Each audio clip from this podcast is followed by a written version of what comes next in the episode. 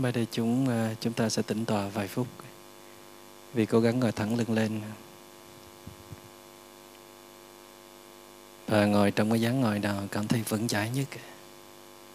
Ngồi mình ờ, lắc qua lắc lại tí cho nó vững chưa. Lát nữa mình sẽ ngồi rất là yên. Nhưng mà phải có sự thả lỏng, thư giãn. Lòng bàn tay này để trên lòng bàn tay kia hoặc là mình đang các ngón tay lại, mình thả trên cái bàn chân của mình, trên cẳng chân. Nhưng mà phải ôm sát vào trong cái bụng mình chứ đừng có cho nó tuột ra xuống khỏi cái chân.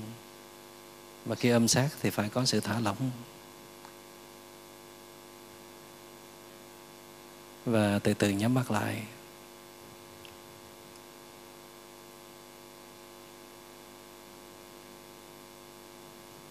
Ý thức là mình đang ngồi thiền trở về với chính mình trong giây phút của hiện tại. Mỉm cười, ý thức là mình vẫn còn sống, còn khỏe mạnh, còn lành lặn, còn có thể ngồi ở đây bình yên cùng với đại chúng. Mỉm cười mỗi khi mình ý thức nhận ra một điều gì đó, nó sẽ giúp cho cái ý thức đó được duy trì lâu bền hơn và nụ cười sẽ giúp cho tâm mình nó thư giãn, thoải mái hơn, đẩy được những cái độc tố ra bên ngoài. Mỉm cười với bản thân của mình, với chính mình. Mỉm cười mỗi hơi thở đi vào, đi ra. Ta thở được hơi thở thứ nhất trong tỉnh thức, hơi thở thứ hai trong sự sáng tỏ. Của nhận biết. Hoặc là tôi vẫn chưa cảm nhận rõ hơi thở của tôi, nhưng mà tôi vẫn có thể mỉm cười ghi nhận cái tình trạng hiện tại của tôi. Cảm nhận đôi môi căng nhẹ. Các cơ bắp trên gương mặt cũng được thả lỏng luôn. Và duy trì sự thư giãn, mỉm nụ cười trên môi đó kết hợp với hơi thở vào ra. Qua sự phòng xẹp tự nhiên của bụng. Cảm nhận bụng phình lên vẫn thư giãn, mỉm cười và ghi nhận. Rồi lại tới hơi thở thứ hai. Vào ra. Mỉm cười là vì mình đang, thấy mình đang kết nối được với thân thể của mình qua hơi thở, và qua cả nụ cười nữa.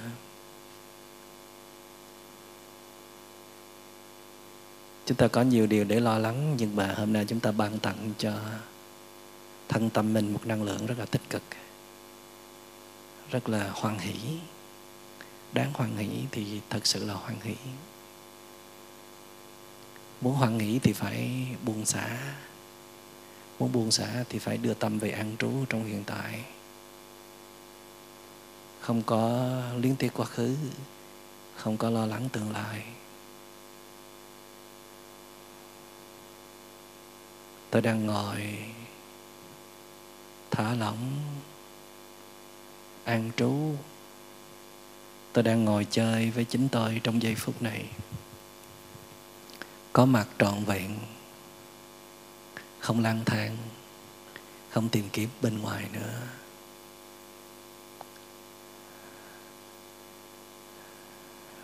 Lang thang tìm kiếm dễ làm cho tôi bị ảnh hưởng những năng lượng tiêu cực. Khơi dậy những hạt giống tiêu cực. Trở về an trú, tôi đang làm lớn dậy năng lượng tích cực. Đó là sự thư giãn, sự an trú, bình an. Lại giữ tâm kiên cố trên đối tượng đó là hơi thở đi vào đi ra.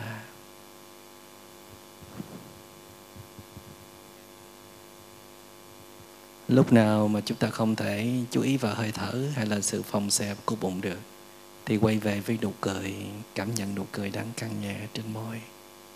Hoặc là bất cứ bộ phận nào trên gương, gương mặt cũng được cả. Đôi mắt đang khép nhẹ cũng được. Hoặc là đầu chớp mũi cũng được nhưng mà chúng ta đừng có chú ý từ à, trán trở lên sẽ dễ làm chúng ta bị nhức đầu.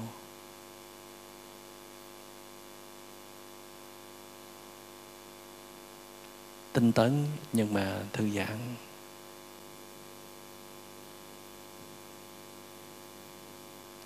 Chúng ta vẫn có thể chọn cách chú ý vào bên trong lỗ mũi để cảm nhận được hơi thở kết nối với hơi thở để ý thì chúng ta sẽ nghe hơi thở. Tạo ra tiếng động khi khi nhẹ nhẹ, chứ không phải là do chúng ta tạo. Và mình chỉ cần lắng nghe hơi thở, tiếng động nhẹ đó thôi. Hoặc là mình à, chú ý kỹ thì sẽ cảm thấy hơi thở nó sẽ tiếp xúc với một một điểm nào đó ở bên trong lỗ mũi. Và mình giữ tâm ở trên đó thôi liên tục liên tục và liên tục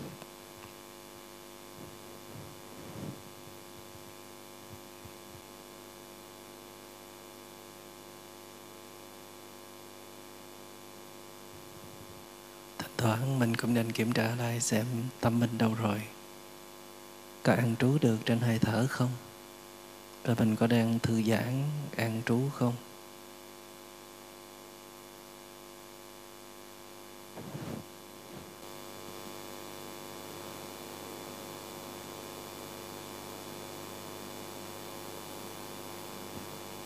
Xin cảm ơn đại chúng.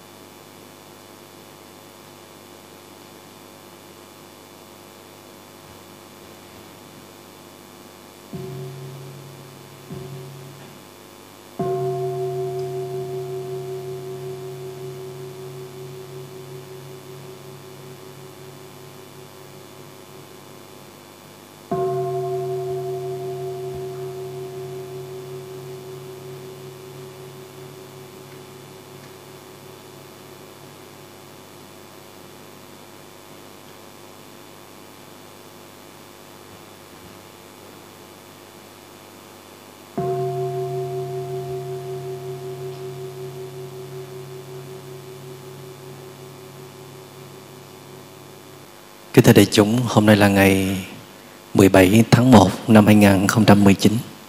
Chúng ta đang có mặt tại trường Tuệ Đức, quận 12, thành phố Sài Gòn.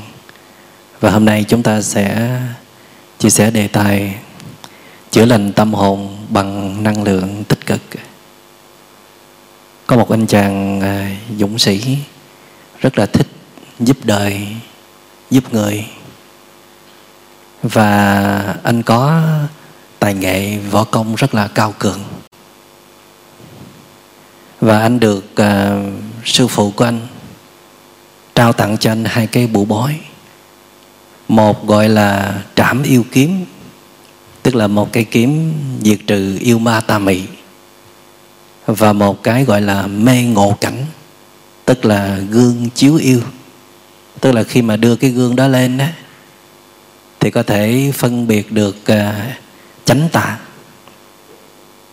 à, với một cái trái tim rất là nóng bỏng muốn được à, đi vào đời để à, diệt tà phò chánh để có thể diệt trừ à, yêu ma tà mị đang khuấy nhiễu nhân gian. Và chàng dũng sĩ đem hết cái nhiệt huyết của mình để làm cái công việc à, giúp đỡ cộng đồng như vậy. Trong suốt nhiều năm trời rộng rã lúc nào cũng giữ trong lòng một cái ngọn lửa muốn được uh, giúp đỡ cho cộng đồng càng nhiều càng tốt. Diệt trừ yêu ma tà mị để đem lại cuộc sống an lành tự do cho bà con cho xóm làng cho xã hội càng nhiều càng tốt. Và rồi uh, cho đến một hôm sau nhiều năm lăn lộn trong trường đời chàng dũng sĩ cảm thấy mình rất là mệt mỏi.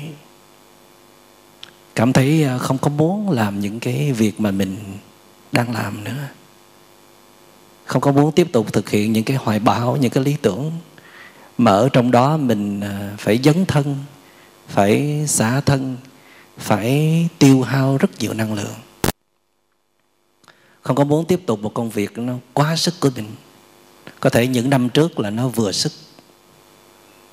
thậm chí là dư sức để có thể gánh vác. Nhưng mà tới một cái giai đoạn thì à, mình cảm nhận như là cái công việc này nó không thuộc về mình nữa. Chắc là mình đang có một cái nhu yếu khác hoặc là mình có thể tạm gác lại để mình à, tìm một cái nơi nghỉ ngơi. Và chàng dũng sĩ nghỉ ngay tới miền à, sơn cước nơi mà chàng và sư phụ cùng với người sư đệ đã có những cái ngày tháng sống rất là bình an rất là hạnh phúc. Và trên miền sân cước đó người à, sư huynh à, đã từng cùng người sư đệ luyện kiếm dưới trăng à, cùng với người sư đệ tắm dưới suối. Và có những ngày người sư huynh ngồi thiền cùng với thầy cùng với sư đệ à, trong một cái không gian rất là tĩnh lặng rất là yên bình. Những buổi sáng được hầu trà với thầy được nghe kinh, rồi à, lại được à, nâng cấp, nâng trình độ lên bởi những cái lời dạy, những cái lời khai thị hoặc là những cái bí quyết mới trong cái việc luyện kiếm. Thì chàng dũng sĩ bỗng thèm được trở về cái môi trường đó để được à, hàm dưỡng tâm hồn. Thế là chàng quyết định khăn gói trở về thăm sư phụ và sư đệ và cuối cùng rồi thì sau khi trèo năm non bảy núi trải qua không biết bao nhiêu ngày đường vất vả cuối cùng chàng dũng sĩ đã đến được cái nơi thân quen của mình. Đó là vào một đêm trăng mùa thu rất là đẹp. Và chàng à, à, rất là khó khăn để tìm là cái con đường đi lên núi. Mặc dù con đường vẫn còn nguyên đó nhưng mà có lẽ lâu rồi chàng không có trở về cái nơi yên bình của mình cho nên cũng gặp một ít khó khăn. Và tới khi mà chàng dũng sĩ lên tới đỉnh núi sắp đi vào trong am cốc của sư phụ ấy, thì lúc đó trăng đã à, chết à, sang à, về ngã về tây. Nhưng mà ánh trăng vẫn còn à, tròn đầy chiếu văng vặt làm cho chàng dũng sĩ rất là xúc động, bùi ngùi. Bao nhiêu kỷ niệm nó ùa về. Và rồi chàng dũng sĩ mới à, đi vào trong sân cốc. Nhưng mà bất ngờ thấy trước mặt mình có một cái cánh cửa. Hai bên là hai cây tụng. Và cánh cửa cài then rất là chặt. Thì chàng dũng sĩ mới tìm cách để đẩy cửa vào nhưng mà không được. Cuối cùng là chàng quyết định là phi thân, bay qua cái cánh cửa đó nhưng mà cố gắng rất nhiều lần nhưng mà vẫn không bay qua được. Chàng dũng sĩ rất là ngạc nhiên. Không hiểu tại sao mà nội lực của mình không thể bay qua cái cánh cửa này. Mà nhớ cái lúc mình rời cái ngọn núi này đó, rời cái nơi này nó đâu có cái cái cánh cửa này đâu.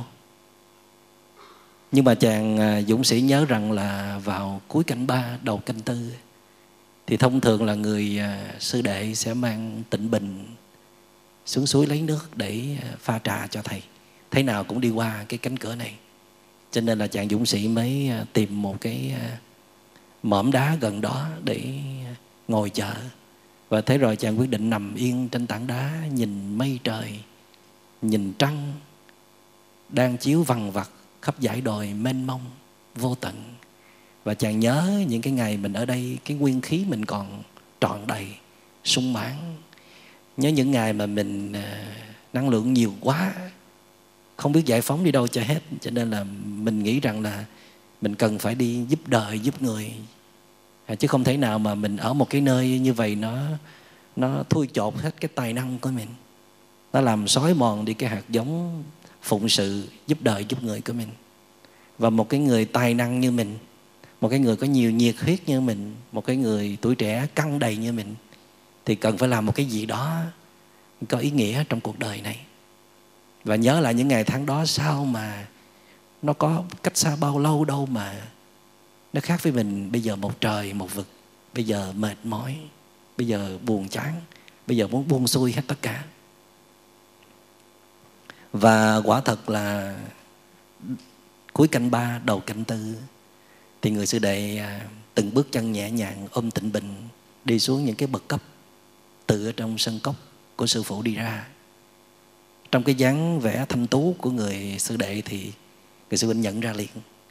Và rất là ngạc nhiên là người sư đệ bước tới cánh cửa đó đưa một ngón tay sờ lên cửa chỉ nhẹ là cánh cửa tự động mở ra.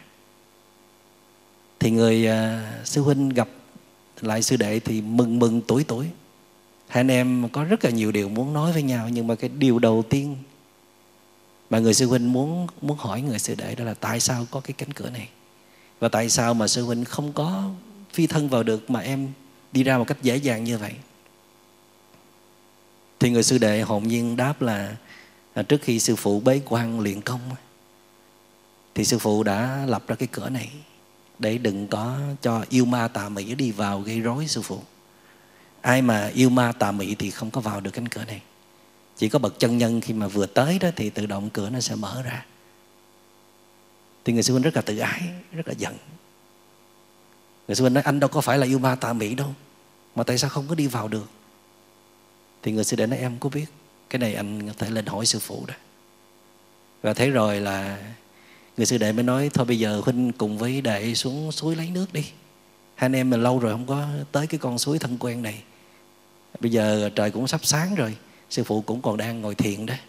Rồi khi mình lấy nước suối lên rồi thì à, sư phụ xả thiền là huynh có thể gặp lại sư phụ là được.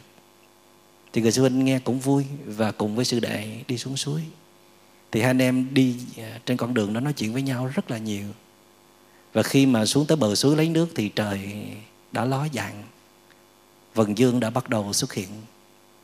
Thì bỗng dưng người sư đệ hỏi người sư huynh là, sư huynh cái lúc mà sư anh à, rời cái ngọn núi này đó, thì sư phụ có trao cho anh một cái à, bụ bói rất là đặc biệt. Đó là cái mê ngộ cảnh. Cái à, trảm yêu kiếm thì em đã biết rồi, em có thấy. Nhưng mà cái mê ngộ cảnh em chưa có từng thấy. Anh có thể hoan hỷ cho em xem qua một lần trước khi anh gửi trả lại thầy không? Thì người sư huynh nói, đâu có sao đâu và người sư huynh mới tháo trong cái túi nải ra, được gói cẩn thận trong một cái chiếc khăn. Và khi mà mở cái mê ngộ cảnh ra đó, thì dưới cái ờ, vần dương đang tỏ ràng thì người sư huynh nhìn vào trong cái cái kính chưa yêu đó, bên cạnh cái gương mặt thanh tao, trong trẻo của người sư đệ là một con quỷ, nanh dài, mắt to và nhìn rất là gốm kiết người sư người sư huynh mới hét lên một tiếng kinh hoàng. Rồi té xỉu. Thế là người sư đệ mới vác người sư huynh đi đi lên am cốc để nhờ sư phụ trị liệu.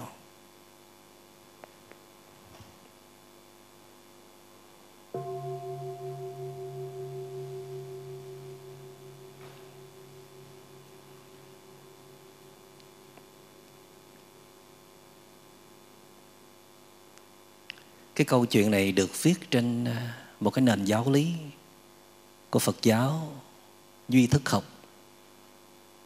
Đó là bất tư nghị huân, bất tư nghị biến. Bất tư nghị có nghĩa là không có thể nào mà nghĩ bàn, không có thể nào mà đo lường hết được. Nó rất là khủng khiếp, nó rất là tinh vi. Chúng ta không bao giờ thấy hết được cái tiến trình diễn biến của nó gọi là bất tư nghị. Không có thể luận bàn, không có thể giải thích, không có thể tiên đoán trước được bất tư nghị. Bất tư nghị huân. Huân có nghĩa là tập nhiễm, thấm từ từ, từng chút từng chút từng chút. Và biến có nghĩa là là thay đổi, bất tư nghị huân. Tức là cái sự thấm nhiễm, cái sự huân tập á nó diễn ra từng chút từng chút từng chút, nhưng mà nó có diễn ra. Và là tới một lúc nào đó là diễn ra toàn phần. Thì mình rất là bất ngờ về cái sự thấm nhiễm đó. Và bất tư nghị biến có nghĩa là cái sự thay đổi đó cũng khôn lượng thấm cũng khôn lượng mà biến cũng khôn lượng thiền sư à, quy sơn có cái câu là thân hữu lương bằng, tuy bất thấp y, thời thời hữu nhụng. Tức là gần những người bạn lành á, thân hữu lương bằng, thì tuy nó không có ướt cái áo liền, tuy bất thấp y, nhưng mà thời thời tức là từng chút từng chút á, nó thấm vào, hữu nhuận nó khác với cái việc mà các bạn đi ra ngoài trời mưa đó. Mưa lớn thì áo mình nó ướt liền nhưng khi mình đi trong ờ, sương mốc, mình đi đến cuối con đường, mình sờ lên mới hay là cái áo mình đã ướt. Thì mình thân hữu lương bằng hay là mình thân hữu ác bằng? Mình gần những cái người ờ, lành tính thì mình sẽ ảnh hưởng cái năng lượng lành của họ. Và mình gần những cái người ác tính, tức là những người có năng lượng tiêu cực hay là độc hại đó, thì ít nhiều mình cũng sẽ ảnh hưởng đến họ và ở trong uh, ca dao tục ngữ Việt Nam chúng ta có câu là gần mực thì đen gần đèn thì sáng. À, mình tưởng rằng những câu này chỉ dành cho trẻ con thôi từ hồi còn tiểu học thôi chứ bây giờ mình lớn rồi có gia đình rồi rồi làm ông này bà kia rồi dạy người ta đủ thứ rồi mà xá gì nơi hoàn cảnh. Nếu mà biển lửa mình không vào thì ai vào? Nghe rất là oai phong lẫm liệt ha nhưng mà vào đi. Nếu mà bạn chỉ có một cái trái tim nóng bỏng và một uh, tài năng cho dù tài năng cao cường như là chàng dũng sĩ bạn có cả những hỗ trợ cần thiết như là mê ngộ cảnh hay là trảm yêu kiếm thì bạn vẫn có thể thất bại như thường.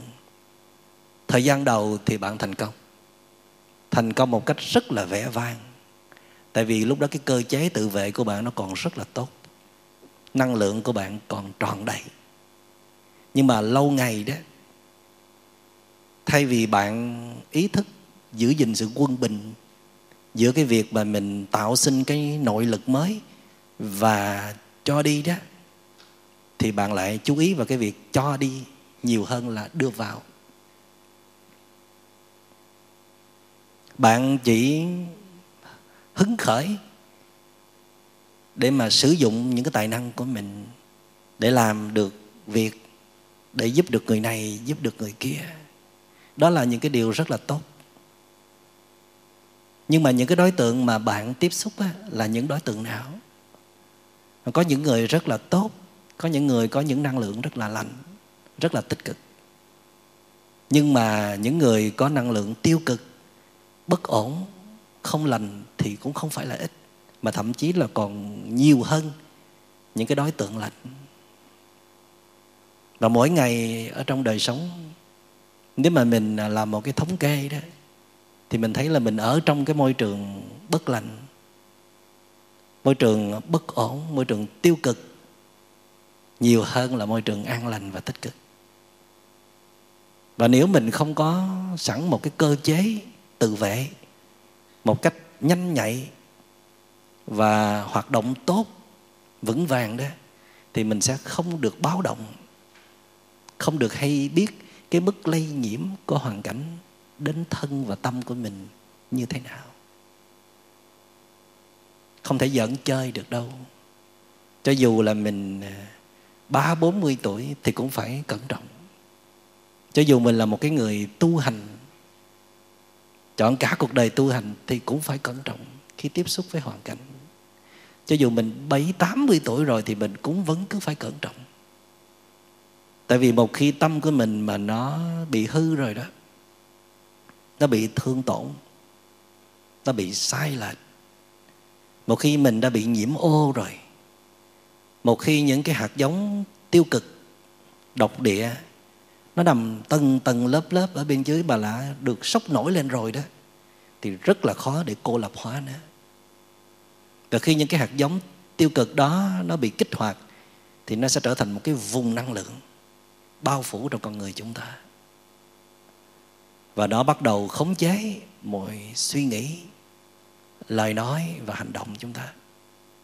Đến mức mà người khác nhìn vào mình ấy, thì họ thấy luôn cả một cái năng lượng rất là nặng nề rất là khó chịu rất là dữ dằn rất là mệt mỏi thì ờ, các nhà khoa học gọi là gọi đó là những cái biofield biofield tức là những cái cánh đồng của hào quang, của vùng năng lượng nó đang bao phủ con người chúng ta.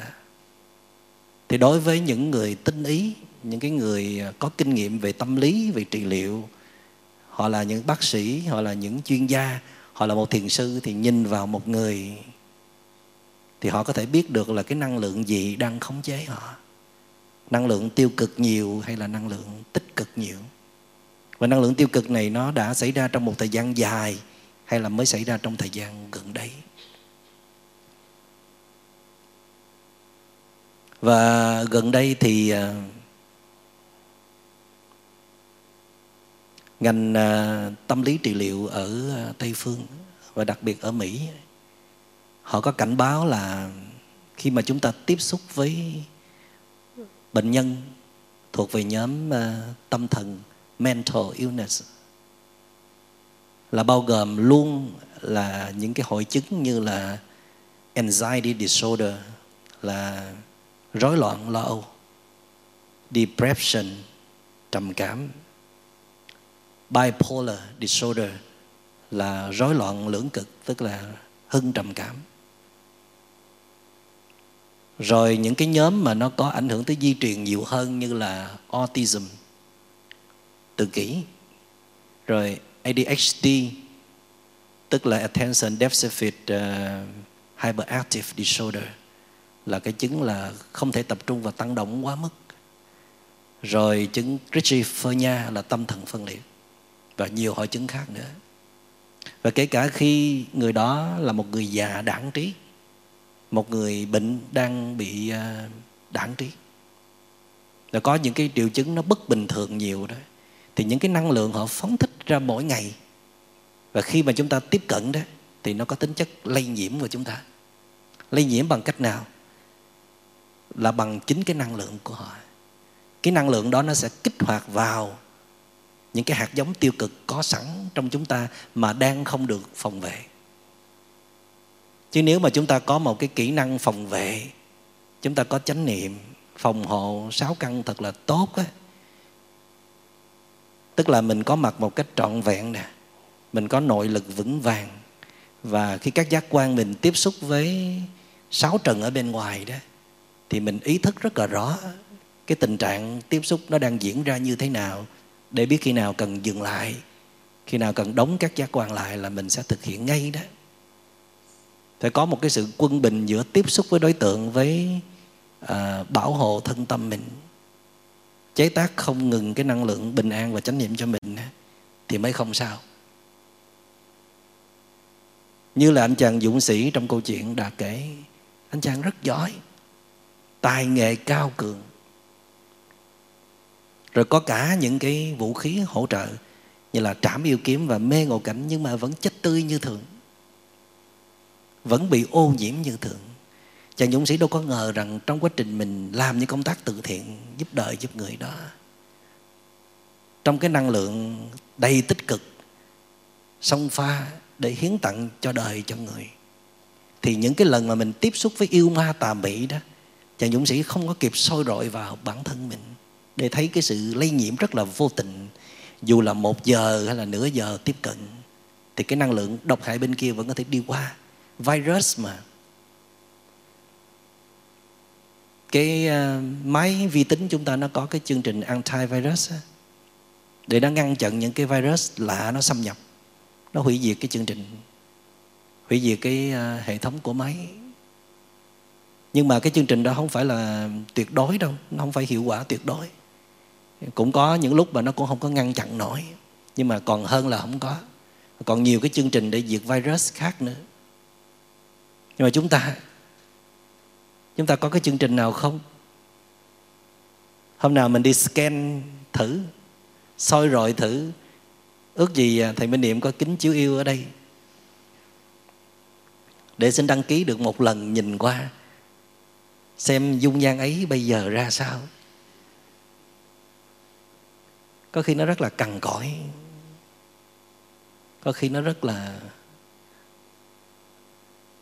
là xanh xao cái cách để mà mình có thể nhận diện một cái người trầm cảm là nhìn họ giống như là đang trong một cái cơn sốt vậy. Héo hắt, cạn kiệt năng lượng, phờ phạt không có hồn, không có định lực. Và có chút sợ hãi, có chút hoang mang, có chút bấn loạn. Là một cái linh hồn bị đánh cắp thì thật ra đâu có ai lấy cái linh hồn mình đi đâu đâu. Cái linh hồn mình nó vẫn còn nguyên ở đó. Chỉ có điều là nó đang bị chế ngự, bị khống chế bởi những cái năng lượng rất là tiêu cực. Đang bao phủ trong tâm hồn của mình. Nó bị những cái loại virus đang tấn công. Và giá như mình có thể có một cái cái máy hay là một cái cái thứ dụng cụ về y khoa nào đó, mà có thể nhìn rồi nó có thể rọi và giúp mình nhìn sâu vào trong tâm hồn mình để thấy nó bây giờ như thế nào. Chắc là mình cũng xỉu luôn. Khủng khiếp. Mười năm trước, mình đâu phải là như vậy đâu. Năm năm trước mình cũng còn ổn lắm mà. Cách đây mới một năm thôi, mình vẫn còn tràn trề năng lượng. Vẫn còn yêu đời, yêu người thiết tha. Vẫn còn muốn cống hiến, vẫn còn muốn sẻ chia có nhiều ước mơ, có nhiều hoài bão rất là đẹp. Mà bây giờ muốn buông tay hết. Bây giờ muốn muốn chấm dứt cuộc đời mình luôn, cũng không chừng. Thì à, mình nhìn lại xem cái cuộc hành trình của mình mình đặt cuộc đời mình ở đâu nhiều nhất? Mình sống trong môi trường nào nhiều nhất? Mỗi ngày mình đi làm, tới công sở, gặp khách hàng, gặp bạn đồng nghiệp gặp sếp, năng lượng lành nhiều hay là bất ổn nhiều, tích cực nhiều hay là tiêu cực nhiều. Nhưng mà mình đâu có sự chọn lựa. Tại vì mình tránh cái người này thì mình cũng gặp người khác. Mình né cái công ty này rồi thì mình cũng đến gặp một cái công ty khác, nó cũng như rứa thôi. Tránh vỏ dừa thì mình cũng gặp vỏ dừa. Cho nên chạy đằng trời cũng không khỏi cuộc đời nó là như vậy, xã hội thực trạng đang là như vậy, thì à, tránh né nó không phải là một giải pháp, nhưng nó cũng có thể là một giải pháp. Nếu tránh được thì hãy tránh. Người ta cho mình là bỏ chạy cũng được. Người ta cho mình là hèn nhát cũng không sao. Cái vấn đề là mình biết rằng nếu mình cứ tiếp tục gặp đối tượng đó nữa, tiếp tục mình đặt vào môi trường đó nữa thì mình tan nát. Năng lượng mình bị phá sạch và con quái thú của mình nó sẽ sống chuồn hoàn toàn. Nếu ý thức được điều đó thì phải can đảm, tách ly môi trường. Chàng dũng sĩ một thời gian rất là lâu, không dễ gì rứt ra khỏi cái công việc mình đam mê đâu các bạn. Nếu mình đặt mình vào tâm trạng của chàng dũng sĩ, một người đã xem đó là cái công việc chính của đời mình rồi, đâu có nghĩ là mình sẽ quay về miền sân cước để mà sống trở lại những ngày nhàn rỗi. Vô tư lự đó. Thấy nó phí quá. Thấy nó không phải là tuổi trẻ. Hăng máu vô cùng. Cái giấc mơ đẹp vô cùng. Chàng dũng sĩ đâu có ngờ rằng có một ngày mình là kẻ chiến bại. Giỏi cỡ nào, hay cỡ nào, nhưng mà hoàn cảnh đôi khi nó vẫn mạnh hơn chúng ta như thường. Không được xem thường nhất định không được xem thường. Phải luôn luôn cẩn trọng.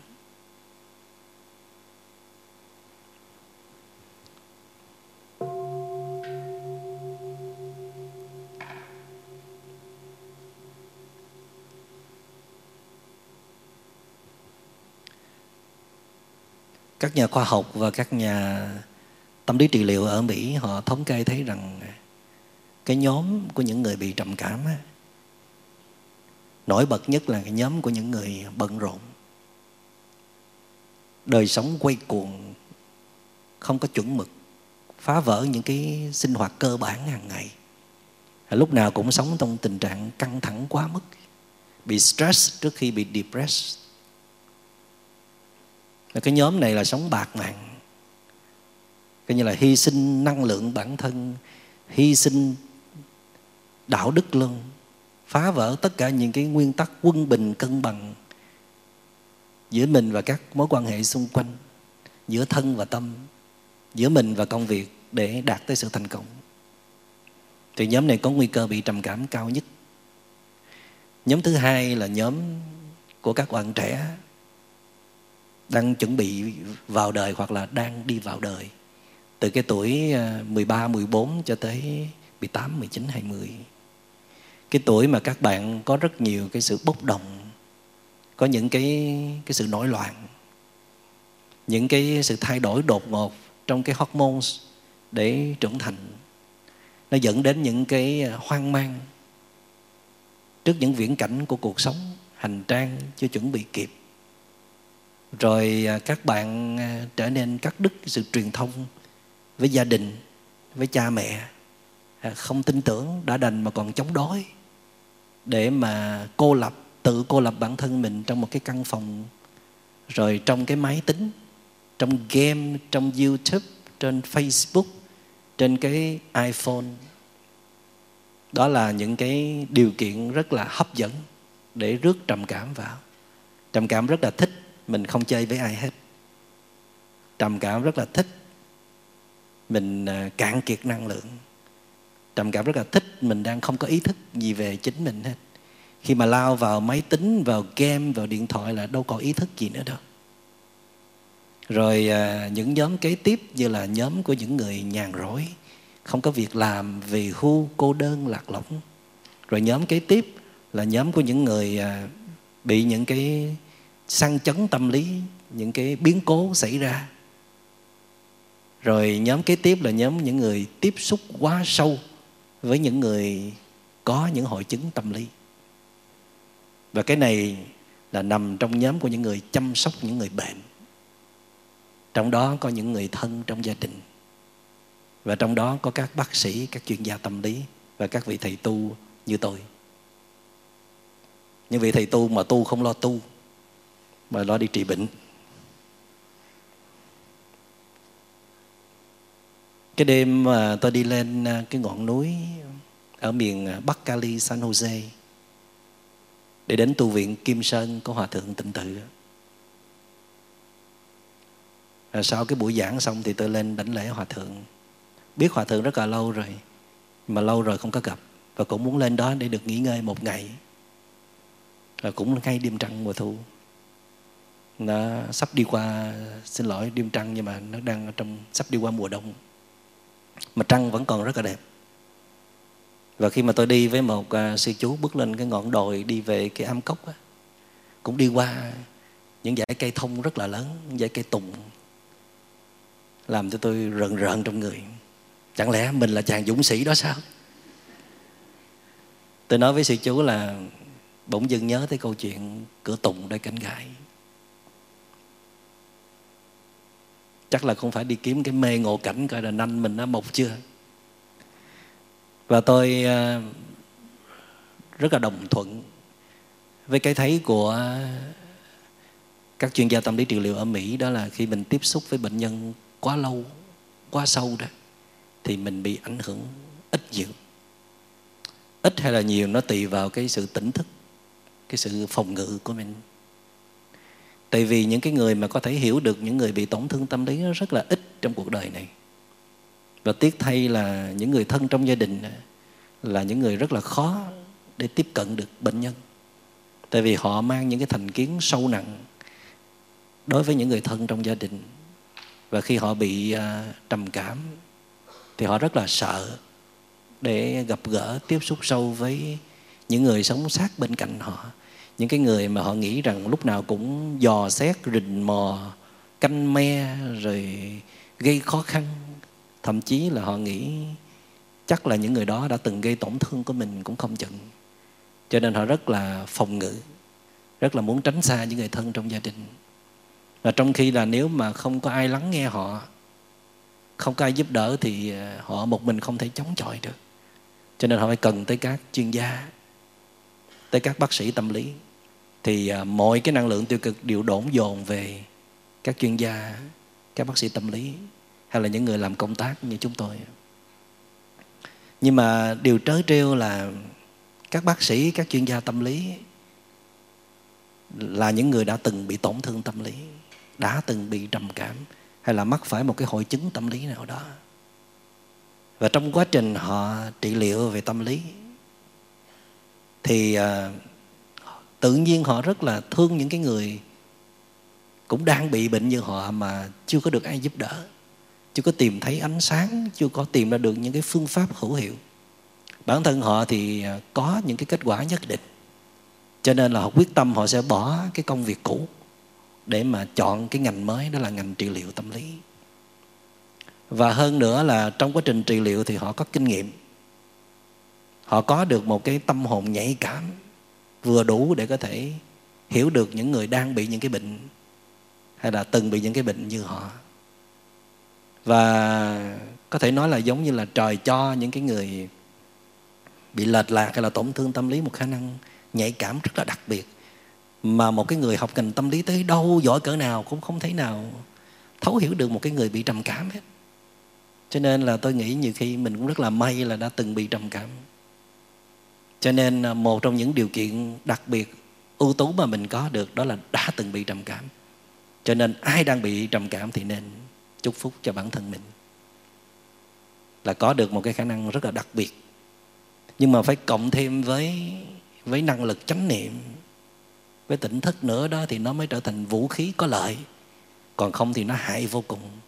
Vì nhạy cảm quá cho nên người ta mới nhìn mình là tưởng người ta soi mối mình rồi người ta mới nhìn mình tưởng người ta ăn tươi nuốt sống mình rồi. Tưởng tượng cũng khiếp lắm. Và một cái người mà đã từng bị tổn thương tâm lý rồi đó, thì à, họ dành một thời gian rất là lâu, vài năm trời, năm, mười năm cũng không chừng, mới có thể chữa lành gần hết được cái vết thương của họ. Thì như vậy họ đã vô tình bỏ cái công việc chính rồi. Và thời gian họ sống với bệnh, chiến đấu với bệnh như vậy, họ nghĩ cái đó là cái công việc thân quen nhất của họ cho nên dễ dàng để khiến họ bước qua cái ngành tâm lý trị liệu.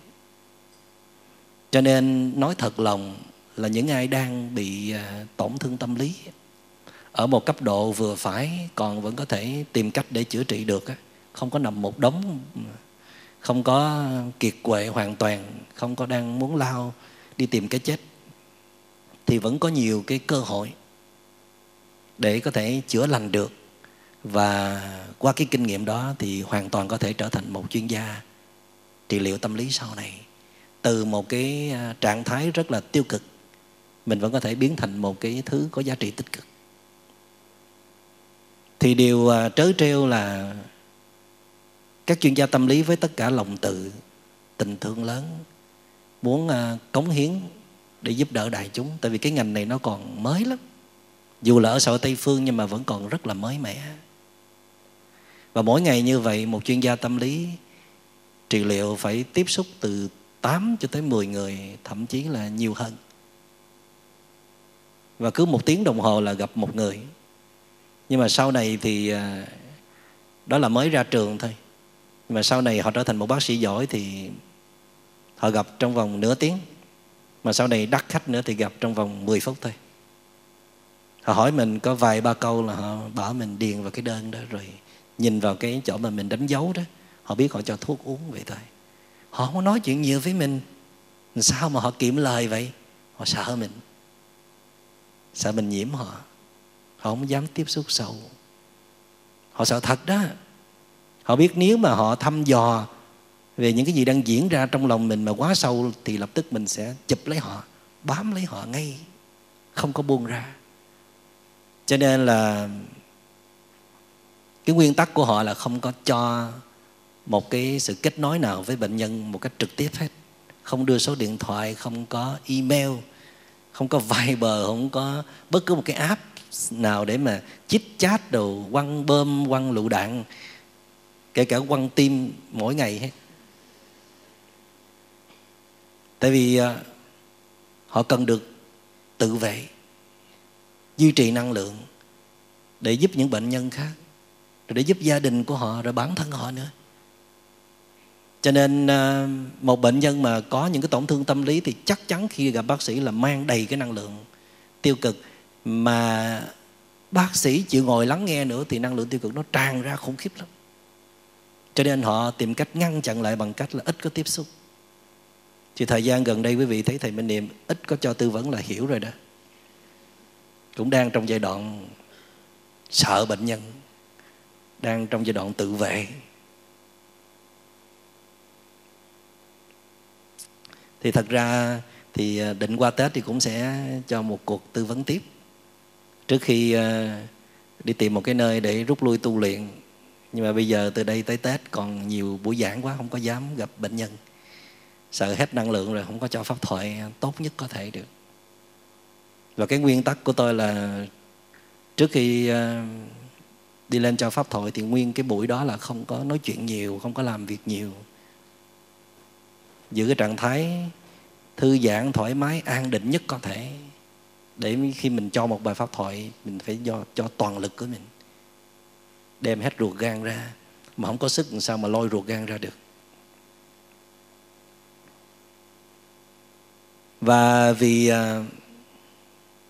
bệnh nhân ờ, khi mà tìm được một cái người lắng nghe, thấu hiểu và giúp đỡ được, thì họ không có buông tha. Cho nên các bác sĩ, họ tìm cách, họ giới hạn cái sự tiếp xúc lại, không có dám tiếp xúc sâu. Cho nên cái sự giúp đỡ nó không có sâu được, nó cũng chỉ trên mặt cạn thôi. Nếu mình ờ, nói bác sĩ ích kỷ thì cũng không có đúng.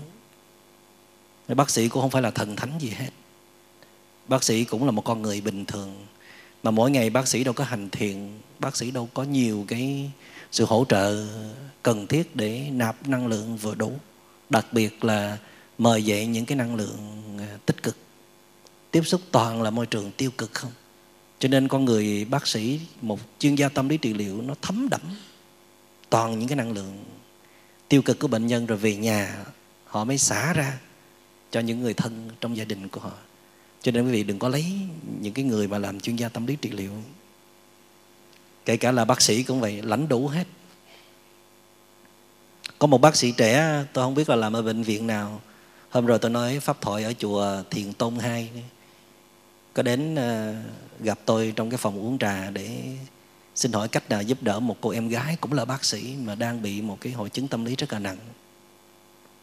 Thì uh, tôi có hỏi chứ là bây giờ nếu mà con muốn giúp em á thì con ờ, đã có một cái cái khoản đầu tư nào chưa về thời gian về năng lượng?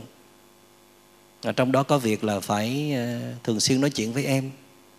Rồi ờ, dắt em đi ra ngoài trời tiếp xúc với thiên nhiên. Cần có những chuyến đi dài vài tuần lễ. Nó mới đủ để nó nó can thiệp nổi cái tình trạng hiện tại. Thậm chí là mình phải nhắc nhở em thường xuyên à, chơi thể thao rồi mình cũng chơi thể thao chung với em nữa. Thì bạn ấy, bạn em mới trả lời dạ thưa thầy con là một bác sĩ. Mà con còn có vợ nữa. Tôi nói trời ơi bác sĩ mà lấy vợ làm chi vậy con? Tại vì thiệt thòi cho vợ quá. Cho nên là bao nhiêu cái cái năng lượng tích cực là mình đã hiến tặng cho bệnh nhân hết rồi. Khi mình về nhà là mình mang toàn năng lượng tiêu cực của bệnh nhân về nhà thì cô vợ ngồi bên cạnh, thầy đâu có biết đâu. Cô vợ nói, đúng rồi thầy ơi. Đó là tình trạng hiện tại của chúng con đó. Khi mà mình chọn một công việc, bác sĩ đó là một cái một cái nhân duyên rất là lớn. Trong người mình có cái hạt giống y đức, hạt giống muốn đem cái ngành y để giúp đời giúp người rất là quý giá. Có những cái công việc rất là quý giá trong cuộc đời này. Nhưng mà như vậy không, chưa là đủ tài năng và tấm lòng không, chưa có đủ. Bây giờ chúng ta phải nói tới một cái thứ rất là quan trọng mà trước giờ chúng ta không có đề cập tới. Năm à, 2016 tháng 12 tôi có tham dự một cái buổi nói chuyện tại UNESCO, tổ chức ngoài Hà Nội, có nhiều quốc gia. Thì tôi có nói rằng là một trong những cái thứ mà thiếu nhất của người trẻ bây giờ đó đó là cái kỹ năng làm chủ cảm xúc của mình không có đâu dạy hết. Người ta chỉ dạy học làm giàu, người ta chỉ trao truyền kiến thức, người ta dạy những kỹ năng để mà chinh phục khách hàng hay là đắc nhân tâm thôi. Chứ những người trẻ đâu có được dạy, đâu có được huấn luyện cái kỹ năng để mà làm chủ những cảm xúc tiêu cực của mình. Bây giờ tôi đang có một cảm xúc tiêu cực. Bây giờ nó như là một cái con quái thú đang khống chế trong tôi nè. Bây giờ nếu mà tôi không lấy ra được thì làm sao tôi làm việc được? Thì làm sao tôi cống hiến cho cộng đồng, cho xã hội được? Dù là tôi có rất nhiều tài năng, dù tôi có những cái tâm nguyện rất là lớn, nhưng mà tài năng và tâm nguyện thôi không có đủ. Nó cần một trái tim lành lặn và khỏe mạnh nữa. Nó cần một cái nội lực, mà phải nói là một nội lực rất là lớn, nội lực phi thường nữa, mới có thể đứng vững được trong một cái cuộc đời như bây giờ có quá nhiều cái năng lượng tiêu cực, có quá nhiều cái sự lây nhiễm luôn xảy ra từng giờ, từng phút xung quanh chúng ta. Mà nói chi xa xôi, sát bên cạnh có một thứ cực kỳ nguy hiểm.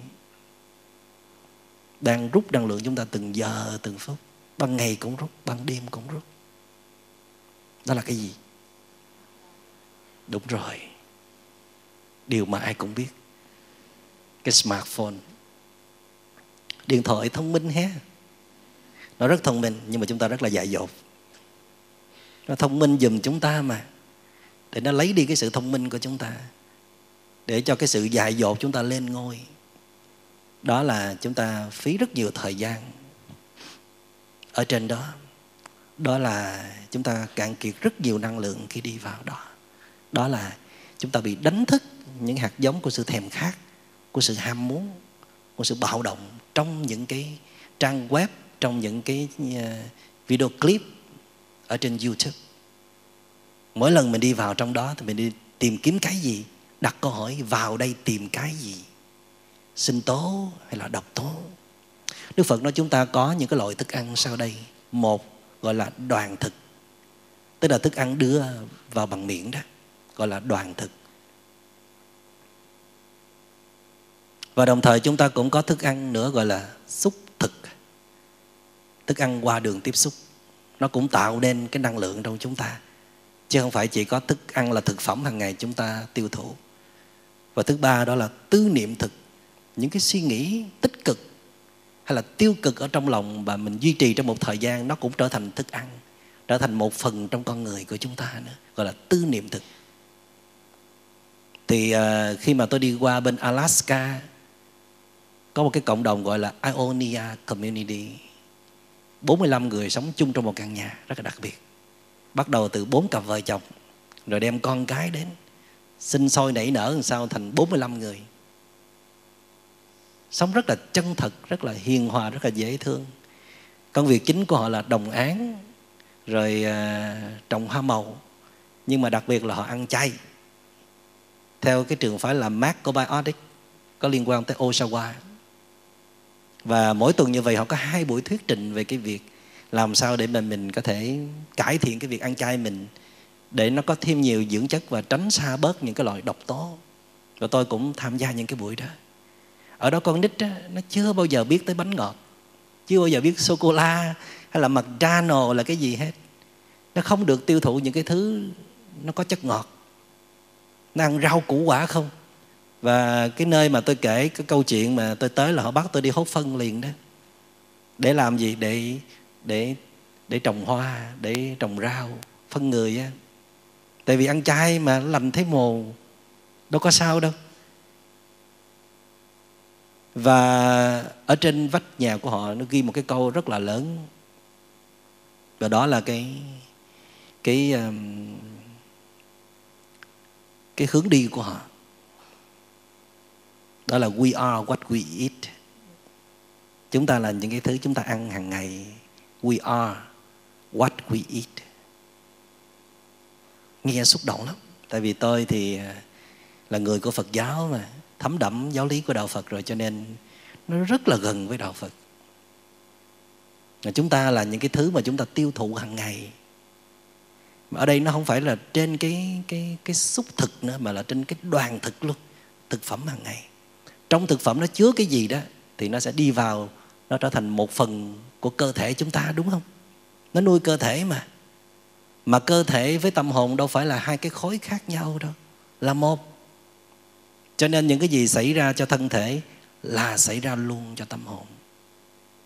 Vậy cho nên là tôi nhớ có những năm mà ở bên anh họ thống kê là họ có làm một cái cuộc thí nghiệm là những cái người mà ăn những cái thịt bò điên á thì họ nổi sân rất là dữ dội. Gần như là điên tiết trong một cái giai đoạn tiêu thụ những cái loại thịt bò điên như vậy. Và ở bên Mỹ nó có phân loại là cái trứng gà đó. Nó có những trứng gà hữu cơ và trứng gà công nghiệp. Trứng gà organic á, là những con gà mà nó chạy lon ton lon ton trong sân vườn tự do thoải mái đập vỗ cánh được đá nhau phạch phạch rồi đó. Đó là trứng gà hữu cơ. Ăn trứng gà này rất là lành tính tại vì nó rất là thư giãn trước khi nó ị ra cái trứng. Còn trứng gà công nghiệp á, là người ta nhốt con gà ở trong chuồng gà rất là chật chội. Thậm chí những người ta cắt cái mỏ của nó để nó đừng có mổ những con khác. Tại vì bực bội quá thì nó phải mổ. Vì trước khi nó ị ra cái trứng thì nó rất là sân hận nó rất là đau đớn. Cho nên ở sau tây phương người ta ăn chay đó ăn từ cái vegetarian đó chuyển qua thành vegan vegetarian á, tức là ăn chay bình thường thôi. Còn vegan đó, là thuần chay. Trong cái vegan đó họ không ăn những cái thứ nó liên quan tới động vật như là trứng bơ sữa mật ong. Để làm gì? Để không có đưa những cái độc tính vào trong con người của mình. Chắc là đến một cái giai đoạn chúng ta phải tỉnh ra phải tỉnh thức. Cái giai đoạn mà chúng ta có quá nhiều mầm bệnh ở trong người. Có quá nhiều bệnh tật nó phát sinh. Và trong đó cancer, ung thư nó đang lan tràn khắp mọi nơi. Còn rất là trẻ mà vẫn bị ung thư. Cho nên là chúng ta phải nghiêm khắc trong cái việc tiêu thụ thực phẩm. Trong đó là phải giảm đường, giảm tinh bột. Trong đó là phải tránh xa những cái thực phẩm độc như là bỏ trong ngăn lạnh lâu ngày bỏ trong tủ lạnh lâu ngày, bỏ trong hộp lâu ngày. Và trong đó phải tránh xa những cái thực phẩm đến từ những cái động vật ác tính. Và nếu được thì nên ăn ăn chay. Mà nếu có ý thức mạnh mẽ nữa thì thuần chay. Để làm gì? Để bảo vệ thân và đồng thời cũng bảo vệ tâm. Khi trị liệu về thân, chúng ta cũng sẽ trị liệu về tâm cho nên à, nếu mà lập một cái trung tâm để trị liệu về tâm lý đó, thì chắc chắn nơi đó chúng tôi cũng bảo vệ về cơ thể cho bệnh nhân. Và trong đó có việc kiểm soát rất là nghiêm túc nguồn thực phẩm. Để bệnh nhân được tiêu thụ những thực phẩm lành tính. Mình là cái thứ mình ăn á. Tại vì nó sẽ trở thành một phần trong cơ thể, một phần trong cảm giác, một phần trong cảm xúc, một phần trong tâm tính con người mình luôn chứ không phải là hai cái thứ có thể tách rời được.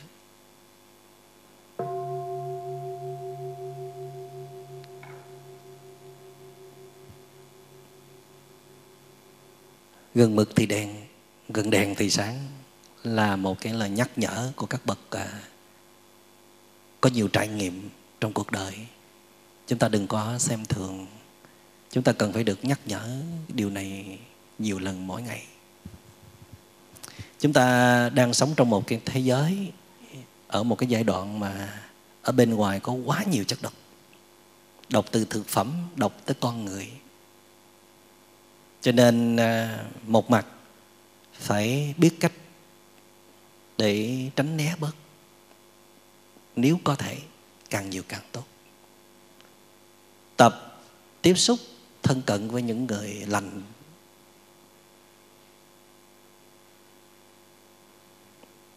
mỗi ngày mình cho thân tâm mình được tiếp xúc với môi trường lành nhiều hơn trong cái điều kiện có thể. Và tập tránh xa bớt những cái môi trường, những cái đối tượng mà nó gây lây nhiễm con người của mình. Có những thứ mình hoàn toàn có thể chủ động được và có những thứ thì mình đành phải chấp nhận. Trước mắt mình chưa có thể làm tốt nhất với tất cả những cái thứ thiết bị điện tử như là những cái thứ từ internet, từ smartphone thì mình có thể chủ động được. Chỉ cần có một cái sự tỉnh thức mạnh mẽ, một quyết tâm cao độ là có thể làm được. Thậm chí là tối nay về cắt internet luôn cho rồi. Đổi cái điện thoại cùi bắp xài luôn. Và chúng ta sẽ chủ trương xây dựng một cái thế giới hòa bình trong đó toàn là điện thoại cùi bắp. Không có cắn táo nữa, cắn một miếng là đủ độc rồi. Thấy trái táo cắn một miếng chưa? Mà cắn nửa trái chắc chết luôn quá. Hủy diệt cả nhân loại. Cho nên là luyện mấy trái táo đó đi. Và thậm chí tới một lúc nào đó, chẳng thèm phải phải liên lạc với nhau trên điện thoại nữa. Muốn gì đạp xe tới gặp trực tiếp nói chuyện. Cho nó lành. Chứ còn mà tiện lợi quá rồi lúc giận cũng nói, lúc nghi ngờ cũng nói, lúc sợ hãi cũng nói. Lúc bấn loạn là cũng kết nối với nhau nữa. Mình đâu có ngăn nổi. Một, hai giờ khuya dựng đầu dậy, một, hai tin nhắn thả tim, động trời thôi. Ừ. Mà không có dám buông cái điện thoại ra để kè kè trên đầu năm á. Giống như là trái tim của mình đặt ở chỗ đó vậy, đặt chỗ khác là thở không được cái đó mình chủ động được mà. Có khó khăn gì lắm đâu. Mà có những thứ mình không chủ động được, thí dụ như là người ấy, biết rất là độc, rất là hại, rất là nặng nhưng mà không có né được, thì thôi thì ờ, mình sẽ chấp nhận. Nhưng mà nếu mà mình ờ, sắp xếp kỹ, nếu mình có quyết tâm thì mình cũng có thể né được một chút có lúc thì người ấy ở phòng bên kia mình ở phòng bên này. Có lúc người ấy ở đằng trước nhà thì mình ở sau nhà. Người ở dưới đất thì mình ở trên lầu. Người kia hỏi ủa sao né tôi vậy? Tôi là ác quỷ sao mà né tôi vậy? Thì mình phải biết cách để giải bài. À, thưa anh em không có ổn. Mà nếu em gần anh thì có thể ảnh hưởng cái năng lượng tiêu cực đến anh. Đó là một sự tử tế rất là lớn. Mẹ rất là thương con nhưng mà mẹ không có muốn gặp con trong lúc này đâu tại vì mẹ đang rất là yếu. Chừng nào mà mẹ hết sức rồi thì mẹ cần có sự giúp đỡ. Nhưng mà lúc này mẹ nghĩ mẹ tự giúp đỡ bản thân mẹ trước. Mẹ chỉ muốn xuất hiện trước con, trước ba khi nào mà mẹ có những cái năng lượng tích cực. Tại vì nếu mà mẹ xuất hiện trong cái năng lượng tiêu cực này, thì thế nào cũng thức dậy những năng lượng tiêu cực của con. Đó là một cái sự tự tế và mình cũng có nói, có thể nói với người thân của mình là, anh ơi em thấy anh hôm nay không có ổn. Đừng có nói em thấy anh hôm nay bị trầm cảm hay là em thấy anh đang bị con quái thú khống chế nói cái đó chắc là mệt lắm á. Cho nên là thôi anh cứ về phòng nghỉ hay là anh cứ tìm một cái nơi nghỉ ngơi. Em luôn luôn sẵn sàng có mặt ở đây bất cứ lúc nào anh cần. Nhưng mà anh đừng có tiếp cận em nhiều tại vì à, em cũng đang rất là yếu. Em sợ rằng à, khi anh đang bất ổn mà em cũng đang hơi hơi bất ổn ấy, thì chúng ta sẽ gây tổn thương cho nhau và chúng ta phải tự nhớ tự hứa với lòng là không nên xuất hiện trước người thân của mình trong những lúc mình bất ổn. Trừ phi mình không đủ sức, mình cần có một sự giúp đỡ. Thật sự thì nói cho họ biết. Nhưng mà mình không có quyền xuồng xả bất cứ lúc nào cũng đi vào trong tâm hồn người khác. Lúc nào mình cũng muốn gặp là mình gặp thôi. Một cách vô tội vạ như vậy thì tội người thương của mình lắm nhiều khi mình thì còn có thể kiềm tỏa được cái cảm xúc tiêu cực của mình mình còn biết ngồi thiền rồi còn nghe pháp thoại. Còn người thương mình đâu có biết đâu. Khi mà năng lượng tiêu cực của họ bị kích hoạt rồi, con quấy thú được mời ra rồi mệt lắm. Mệt cho mình mà khổ cho họ vô cùng. Cho nên là mình vẫn nhớ cái giáo lý à, tứ chánh cần của đức phật. Bốn điều cần phải tích cực siêng năng để bảo vệ thân tâm, để xây dựng một đời sống bình an và hạnh phúc trong đó có việc phải tích cực, siêng năng, nỗ lực lên để mà cô lập hóa những cái năng lượng tiêu cực đã phát sinh và ngăn chặn không cho những năng lượng tiêu cực phát sinh. Mình thấy là mình đang đang trao đảo, đang bấn loạn, đang cạn kiệt năng lượng. Thì phải tập trung vào cái chuyện này liền, chứ không có lơ là nữa. Tìm cách giải quyết liền.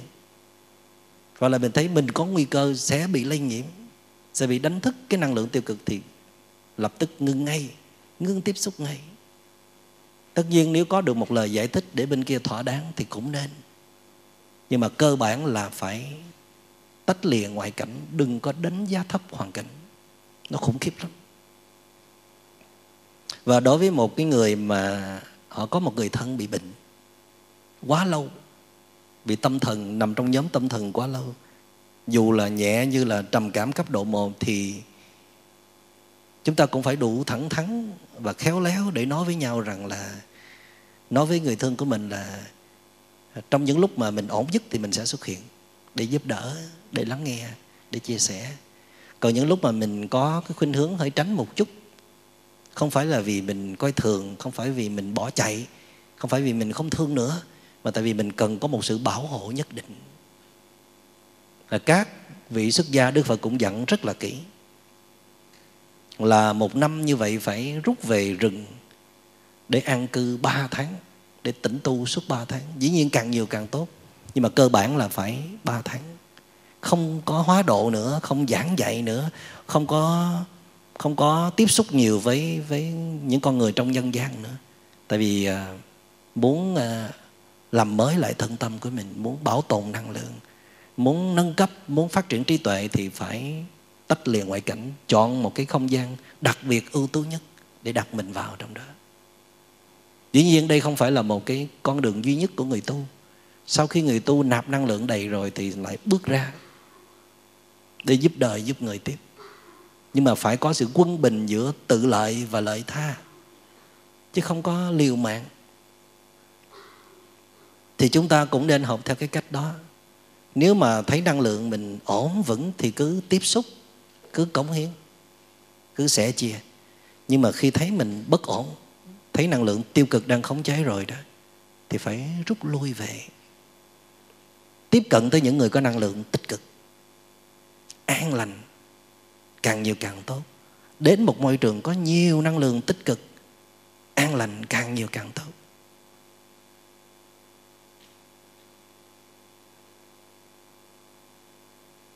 Và đó là cái cách mà mình thương mình mà cũng là thương người. Và để có được cái năng lượng tích cực, thì trước tiên như hồi nãy giờ có nói là mình phải tìm tới môi trường, tìm tới những con người có những năng lượng tích cực để họ để họ truyền cảm hứng, để họ đánh thức cái năng lượng tích cực bên trong chúng ta. Và bên cạnh đó thì mình vẫn có thể tự tạo sinh ra cái năng lượng tích cực được chứ không nhất thiết phải lúc nào cũng tìm tới một người có năng lượng tích cực. Dĩ nhiên có được một con người có năng lượng tích cực thì nó quý hóa rồi. Nhưng mà điều đó cũng không nên tại vì sẽ khiến chúng ta dựa dẫm và mắc kẹt vào trong đó. Nhất là mình đang bị trầm cảm thì mình rất dễ có khuynh hướng hút vào những người có năng lượng tích cực để để dựa vào. Thì à, có nhiều cách để tạo sinh năng lượng tích cực.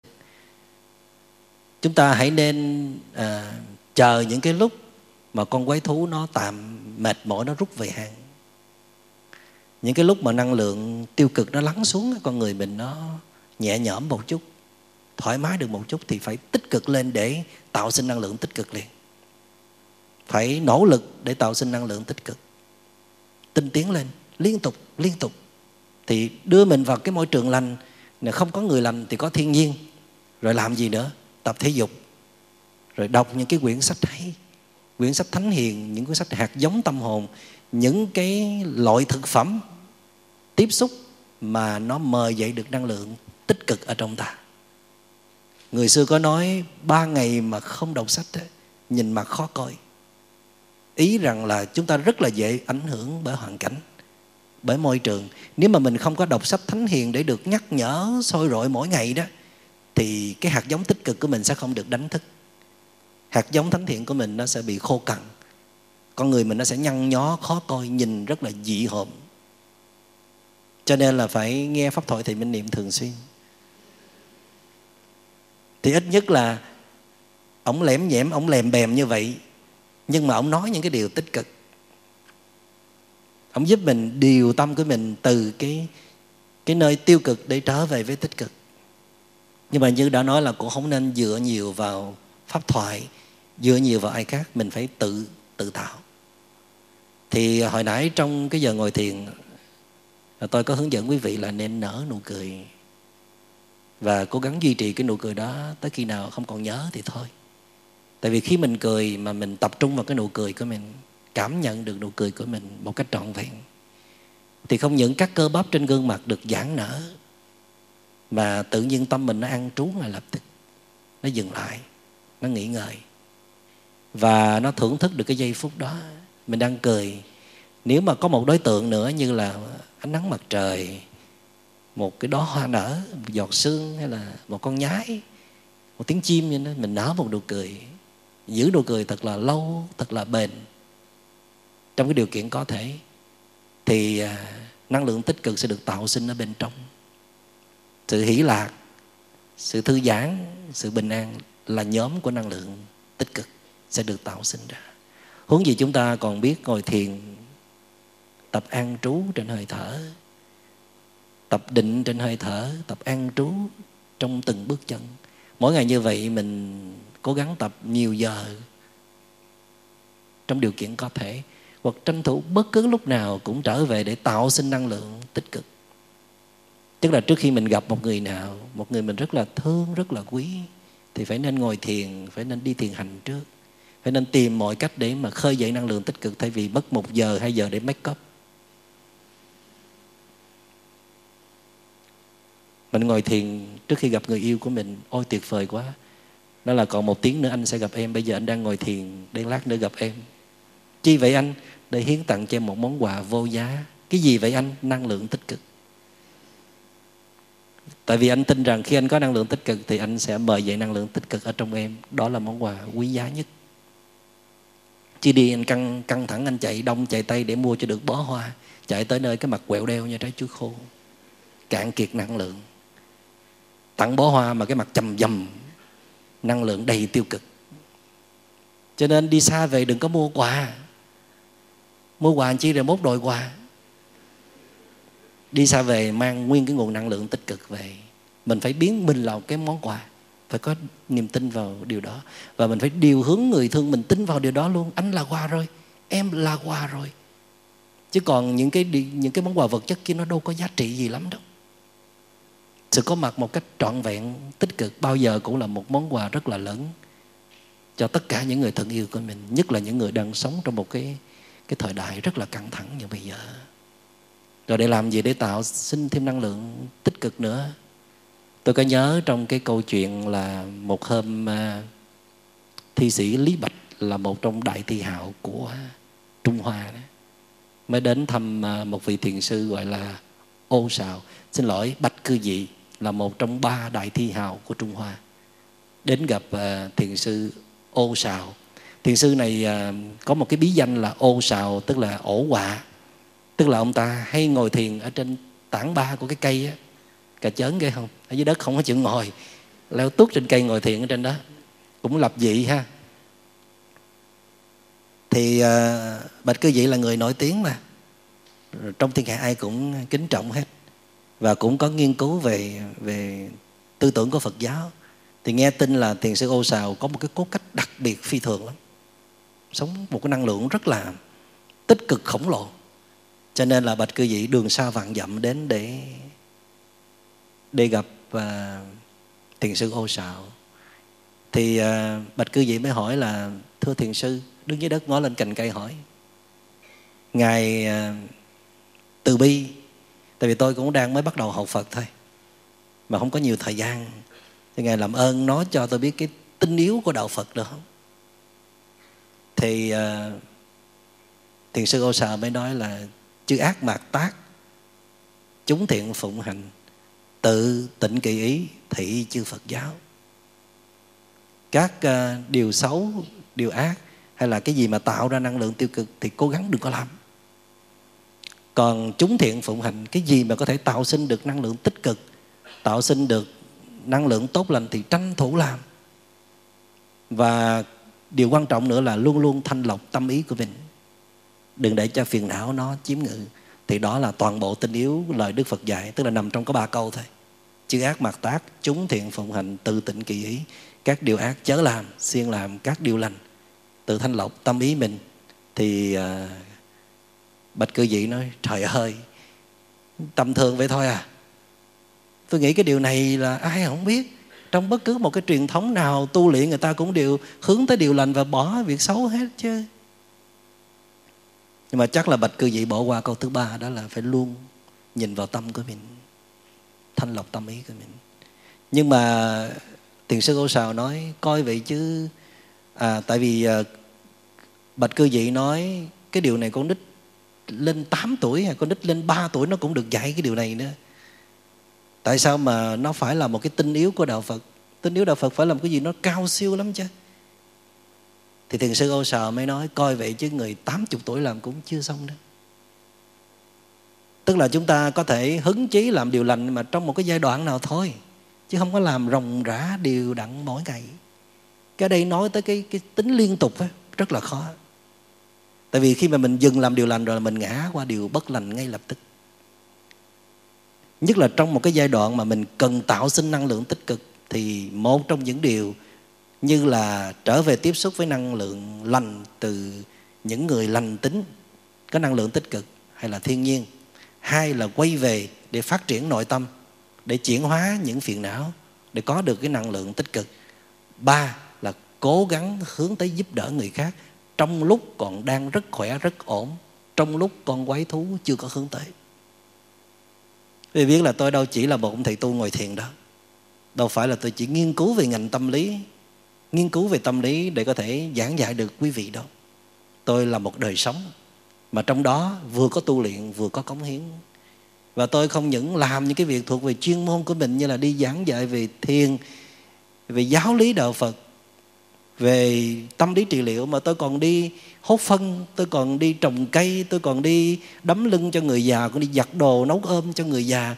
Tôi còn đi làm một tình nguyện viên ở rất nhiều uh, đoàn thể ở rất nhiều tổ chức để trị liệu về tâm lý có khi mình chỉ là một anh bảo vệ thôi, một người giữ kho thôi. Làm tất cả những điều đó là gì? Để phá vỡ cái bản ngã của mình ra. Để tạo sinh thêm phước lành. Để gửi vào đất trời một năng lượng thiện lành, mong đất trời rằng chiếu cố cho mình được làm chuyện lớn.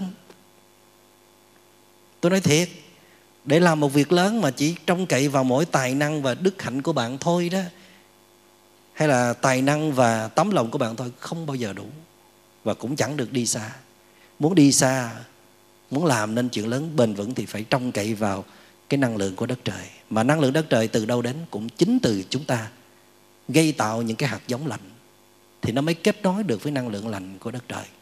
Tôi luôn tin vào điều đó, cho nên là không ngừng làm những cái việc tốt nhất có thể. Còn có những lúc mình không thể làm được bất cứ điều thiện lành nào, thì cố gắng không tạo sinh năng lượng tiêu cực không có thương thì đừng có ghét. Ha? Không có cho người ấy năng lượng tích cực được, thì đừng có vung vãi những cái năng lượng tiêu cực. Và trong suốt quá trình đó, luôn luôn phòng hộ tâm ý của mình. Coi chừng trong quá trình mình làm từ thiện, trong quá trình giúp đời, giúp người, mà không có quan sát tâm ý, thì lại bị nhiễm ô hồi nào không hay. Cho nên phải luôn giữ quân bình giữa cái việc sao cho trong ấm thì ngoài mấy em? Phải giải quyết cái bên trong rồi thì mới làm nên chuyện tốt, đẹp và thành công ở bên ngoài. Phải có sự quân bình giữa cái bên trong và cái bên ngoài. Mà hãy hướng ra bên ngoài là phải tranh thủ làm việc tốt liền. Thay vì cố gắng cái đi tới thành công một mình mình á, thì không có hạnh phúc đâu, không có bền vững đâu. Bệnh tật nó cũng rượt đuổi theo, tai nạn nó cũng sẽ rượt đuổi theo thôi. Cho nên cách thứ ba để tạo sinh năng lượng tích cực, đó là cố gắng trong những lúc mà mình còn ổn định, chưa bị con quái thú, chưa bị những phiền não tấn công, thì cố gắng ứa ra năng lượng tích cực qua tư duy, lời nói và hành động. Bất cứ hành động nào, lời nói nào có tính chất xây dựng được niềm tin yêu cho người khác, đều là tạo sinh những năng lượng tích cực. Xin cảm ơn đại chúng đã lắng nghe.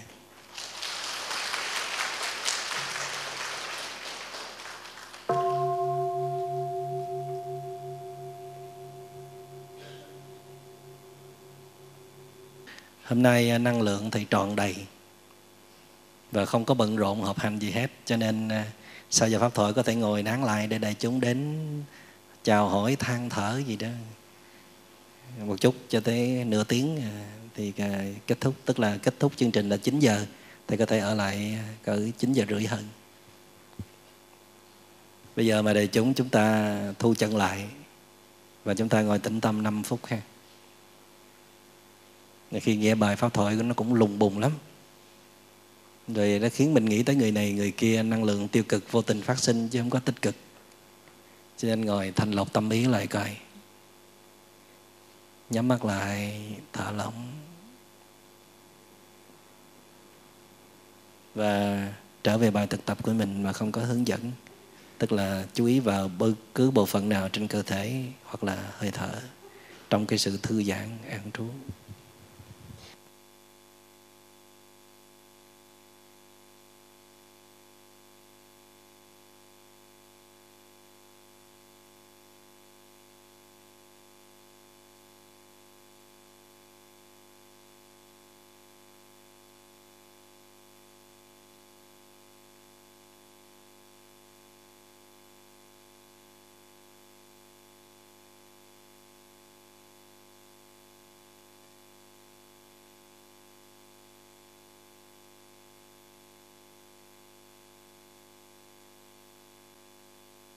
Xin cảm ơn đại chúng.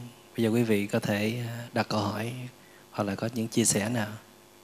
Dạ con à, kính chào thầy và đại chúng. Con à, rất cảm ơn những bài pháp thoại của thầy. À, con đã lắng nghe và con cũng đã nhận ra được rất là nhiều điều mà trước giờ con chưa có thông suốt. Dạ và con đang có một cái ờ, vấn đề. Đó là ở bản thân con và những người ờ, trong gia đình của con tác động rất nhiều đến cái ờ, tinh thần của con. Dạ. Con đang mong muốn có một cuộc sống an lạc và một trái tim rộng mở, tình yêu thương và để con làm được điều đó thì hiện tại hoàn cảnh sống của con đó là những người trong gia đình của con cũng tác động rất nhiều khiến cho con đôi khi là con không có làm chủ được cái cảm xúc của mình. Ừ, thế nên là con sẽ trình bày về cái uh, những uh, cái người giống như là mẹ và con của con để uh, thầy có thể dẫn chỉ đường cho con để con có một con đường sáng suốt để con đi và con thực hiện được cái ước mơ của mình dạ thì người đầu tiên đó là mẹ của con bạn ơi bạn chỉ dạ. còn hai phút nữa thôi ha ngắn dạ. gọn à. thì mẹ của con là một người già năm nay cũng 80 tuổi và có rất là nhiều bệnh thì à, mẹ con lại à, hay nhớ đến những cái chuyện ngày xưa và tiêu cực rất là nhiều. Thì à, con cũng phải chịu ảnh hưởng cũng như là đôi khi lại phải nghe quá nhiều những lời tiêu cực của mẹ. Thứ hai nữa là đứa bé, con của con năm nay được 7 tuổi. Thì 3 tuổi bé là dạng rối loạn ngôn ngữ. Và sau đó là bé khi bé đi học thì bé có những cái gọi là kém tập trung và hơi tăng động. Thì à, con cũng à, đến bệnh viện để khám và điều trị cho bé. Thì uống thuốc à, bác sĩ cho bé uống thuốc. Đến à, thời gian khoảng à, một hơn một năm thì à, con cũng may mắn là gặp một bác sĩ cũng ở bệnh viện. Bác sĩ nói là không nên cho bé uống thuốc nhiều và bác sĩ giảm cái toa thuốc của bé lại và chỉ cho bé uống một viên của cái dạng mà brain não mỗi ngày một viên thôi đến tận thời điểm bây giờ. Dạ. Và còn một à, hoàn cảnh của con nữa là con có một cái bé lớn năm nay bé 14 tuổi. Thì hiện tại bé cũng đang là trầm tính ít nói và cũng là do học nhiều quá nên không có thời gian để mà có những cái hoạt động bên ngoài. Thì bác cũng hay dùng sử dụng smartphone rất là nhiều. Thì à, đó là cái điều con lo lắng là à, bé sẽ thu mình lại và nó, giống như không có chia sẻ. Và con bé đó thì đang ở với lại ba của bé tại vì con hiện tại là single mom mà bé lớn đó là à, ở riêng với ba và con cũng không có thể chăm sóc cho nên là cái mối liên kết nó không có được gần gũi lắm. Dạ thì đó là cũng là cái trở ngại. Và khi mà bé lớn và bé nhỏ thì nó lại không có tình yêu thương với nhau nữa. Thì con đang muốn gắn kết cái tình yêu thương của chị em và của con bé lớn với con. Rồi. dạ. Còn bản thân con thì uh, trước kia thì con không làm chủ được cảm xúc của mình vì uh, con vừa là người mẹ vừa là người cha vừa là người gánh vác tất cả mọi việc trong gia đình. Và có một cái mục tiêu của mình là mình muốn có một cuộc sống tốt đẹp nữa. Thì tất cả những cái nỗi lo đó là con có một sự quyết tâm rất là lớn là con phải làm và tạo những thứ riêng cho bản thân mình. Thì trong suốt những khoảng thời gian đó thì con tự mình có trách nhiệm về công việc về lo mọi thứ. Và con cũng đã vượt qua những cái giai đoạn đó. Mà cũng may mắn là vài tháng gần đây thì con lại phát hiện ra là mặc dù là mình có cũng rất là nhiều thứ nhưng mà mình không cảm thấy được hạnh phúc mình không cảm thấy được vui vẻ thật sự. Cho nên là con cũng học về tâm linh và con cũng biết về thiền. À, dạ và con cũng uh, đã thiền mấy tháng nay và con cảm thấy là trong tâm của con cũng uh, có được những sự an lạc rồi bạn dạ. thông tin như vậy là đã đủ rồi và vậy là câu hỏi con muốn hỏi thầy chỉ cho con là làm sao để con có thể tâm của con có thể tĩnh con có thể ờ, để con có thể lo cho gia đình lo cho mẹ con cũng như con kết nối tình yêu thương giữa hai chị em và giữa con gái lớn của con. Và con sẽ hướng con bé lớn của con như thế nào để bé có thể mở rộng cái ờ, cái, cảm xúc của mình. Thì hiện giờ là bé rất là ít nói và không có chia sẻ nhiều với con. nếu mà tất cả những điều đó được giải quyết hết thì bạn làm cái gì dạ. Đó là cái mong muốn của con muốn giải quyết Thầy được hỏi hết bạn, những điều đó. nếu tất cả những điều đó được giải quyết hết thì bạn sẽ làm cái gì tiếp? Nếu à, mẹ sẽ không còn than phiền không còn ứa ra những cái năng lượng tiêu cực nếu à, đứa bé nó có một chút à, về tâm lý đó nó được điều trị và vượt thoát nếu đứa bé ừ. lớn tuổi nó bắt đầu nó có một cái sự quân bình trong cái đời sống tâm lý của một đứa bé trưởng thành thì à, bạn sẽ làm gì? Tất cả mọi thứ được giải quyết hết thì bạn sẽ làm gì nè? Dạ thì con sẽ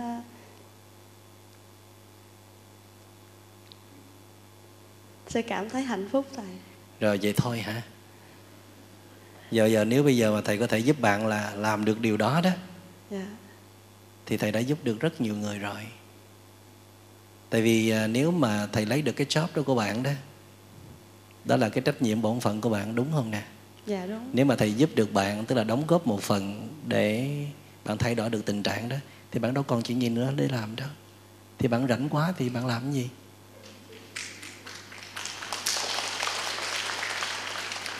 Ý của thầy là bạn phải làm làm cho tới cả cuộc đời này. Khi chúng ta có mặt trong cuộc đời này á chúng ta phải làm tất cả những công việc đó tại vì chúng ta cũng thụ hưởng được rất nhiều những điều may mắn trong cuộc đời, những hoa thơm trái ngọt, những điều kiện thuận lợi. Các con của mình, mặc dù nó cũng có những cái khó khăn, nhưng mà nó cũng đem đến cho mình rất nhiều cái ngọt ngào, yêu thương. Mặc dù cuộc hôn nhân của bạn nó không có đi cho tới cùng, nó không được trọn vẹn, nhưng mà nó trải qua những cái giai đoạn cũng có thể có nhiều hạnh phúc, mặc dù nó cũng có khổ đau.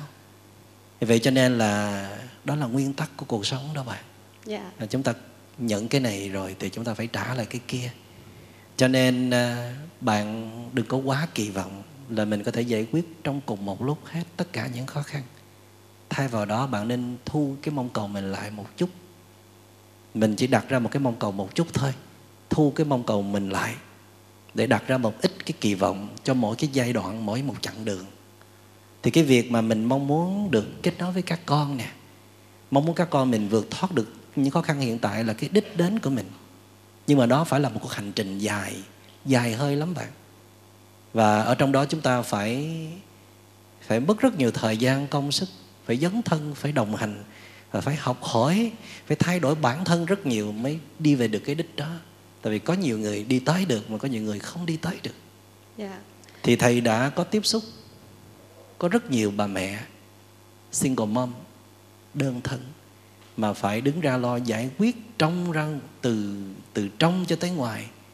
Mà bên ngoài thì phải tranh đấu với mưu sinh với cuộc sống rất là vất vả mà không có lấy một cái công việc ổn định nữa. Mà nghe bạn có nói một cái chi tiết là bạn có nhiều thứ tôi nghĩ là bạn có một cái thu nhập ổn định đó là một cái may mắn. Yeah. Dạ. để bạn có thể toàn tâm lo được những cái việc khác. Và tôi sắp bài bạn một số việc sau đây. Và tôi biết có những bà mẹ đã phờ phạt lo giải quyết rất nhiều việc bên ngoài để có được cái mưu sinh cho các con. Thì bên trong thì câu chuyện gia đình nó ôi thôi là nó rối bời. Có những bà mẹ có tới hai đứa con bị autism tự kỷ. Có đứa bị tự kỷ nặng rồi có đứa bị tự kỷ nhẹ. Coi như là bà mẹ đôi khi phải phải bỏ hết công việc để ở nhà với các con thì mới có thể giúp được các con. Thì ờ, có một câu chuyện là có một cái gia đình này uh, có hai đứa bé bị tự kỷ. Thì cái cô chị à, là bị light autism, tức là tự kỷ nhẹ. Còn cậu em à, là autism, tự kỷ nặng. Thì cô chị được bà mẹ bỏ rất nhiều thời gian để giúp đỡ. Và bây giờ là tương đối là lành lặn và đã có thể hòa nhập vào cộng đồng và học lên tới đại học và ra trường. Còn cậu em thì à, tương đối là không kết nối được cộng đồng và hay đập phá lung tung. Hay là quăng đồ đạc ở trong nhà rồi đánh đánh mẹ, bứt tóc mẹ đó. Thì thành ra là gia đình có tới, đã trải qua những cái ngày tháng rất là đen tối. Thì người cha đó, không biết tại sao mà cái sức chịu đựng người cha lại yếu hơn người mẹ. Cho nên người cha bị trầm cảm trước. Và rồi thì những thời gian gần đây là người cha đi làm về đó, không có muốn gặp bất cứ một thành viên nào trong gia đình hết. Người cha mới chui rút ở trong phòng ở trong đó để trốn, để cho sự an toàn mặc cho bên ngoài là đứa con nó cứ đập phá lung tung và bà mẹ chịu đựng hết. Rồi cuối cùng chị cũng bị trầm cảm. Nhưng mà dù bị trầm cảm nhưng mà chị vẫn kiên quyết chiến đấu. Tại vì nếu mà chị buông tay chèo thì các con mình sẽ ai lo? Yeah. Dạ. cho nên là dù bị trầm cảm nhưng mà chị vẫn cứ lo. Thì uh, tôi có một uh, cuộc gặp gỡ với tất cả các thành viên trong gia đình. Hôm đó là một cái ngày uh, picnic ở trên uh, ở bên Melbourne của đoàn thể miền tỉnh thức ở Melbourne thì tôi có mời gia đình đã tham dự. Thì uh, trong cái lời gợi ý của tôi đó thì chị có về uh, khuyến dụ anh đến gặp tôi ở cái à, cái khu rừng ở trong công viên á. Thì không không ngờ là anh chịu đến. Tư thường là anh không có muốn gặp các chuyên gia không muốn gặp các bác sĩ cũng không muốn gặp người lạ nữa. Anh cứ ở trong phòng thôi. Và khi đến thì tôi có động viên khuyến khích anh và đề nghị anh nên bắt đầu từ cái việc nâng dậy thể chất trước rồi hãy nâng dậy tinh thần sau đó là nên à, tập thể dục mỗi buổi sáng, anh phải cam kết với tôi. Thì à, anh có đồng ý, anh nói là anh phải đập cái cái bức tượng đó để anh bước ra ngoài, để anh hòa nhập trở lại với gia đình, với xã hội. Và anh đón nhận lấy cái trách nhiệm của mình. Nhưng cái điều đáng nói đây là cái cô chị đó. Thì cô chị đã học đại học xong rồi mà cô chị nói, thầy ơi, bây giờ nhà con ba người bị trầm cảm hết vì cái đứa em tự kỷ của con. Tức là cô chị không có thừa nhận mình là bị bị tự kỷ, tức là hết rồi. Dạ. mà bây giờ nói là mình bị trầm cảm. Coi như là gia đình con tê liệt hết, không có nụ cười, không có niềm vui, không có một cái gì để mà hạnh phúc với nhau hết. Ai cũng ở trong một cái thế giới của riêng mình, rồi chịu đựng lấy đứa em của, đứa em mà nó mang quá nhiều năng lượng tiêu cực của con. Và con thì ờ, thì bây giờ gần như là mất tương lai rồi thầy. Bây giờ con không muốn làm gì nữa hết. Con cũng muốn nằm một đống ở trong phòng rồi mẹ cần giúp gì để ờ, cho em thì con sẵn sàng bay ra giúp thôi tại vì nhiều khi em nó túm lấy tóc mẹ nó đánh thì con cũng phải can thiệp. Cho nên con có bạn trai rồi bạn trai cũng bỏ con luôn. Cho nên là con không thấy tương lai mình đi về đâu. Cô bé nói mà cô bé khóc tức tưởi vậy. Thì ờ, tôi mới nói rằng là con có niềm tin nơi thầy không? Thì cô bé nói dạ có thì con phải nghe lại thầy. Thì con phải xin ba mẹ con và thầy sẽ xin phụ là con phải đi dọn ra khỏi gia đình ngay lập tức cho thầy. Ừ. tại vì không có muốn ba người cùng chung một số phận mà không giải quyết được vấn đề ba người cũng vậy mà, bây giờ hai người cũng vậy. Mà bây giờ thôi thì để cho ba mẹ chịu đi. Con phải cố lấy cuộc đời của con chứ, chung một số phận để làm gì? Tại vì con đâu có giúp được bao nhiêu cho em đâu. Hãy thoát ly ra khỏi gia đình. Tại vì trong gia đình bây giờ năng lượng đang rất là tiêu cực. Trong lúc này chưa có thể thay đổi được tình trạng, thì con cần phải đi tìm một cái môi trường cho mình. Thì thầy có khuyên cô bé là thuê một cái căn hộ nào đó để ở gần nhà, một tuần chạy về đôi ba lần để ờ, chăm sóc em trong lúc có thể phụ mẹ đỡ đần bất cứ việc gì và cho cái cảm giác là mình không có bỏ gia đình không có không có chung sức với với cha mẹ để lo cho em. Và tôi có bàn với gia đình thì gia đình cũng có đồng ý.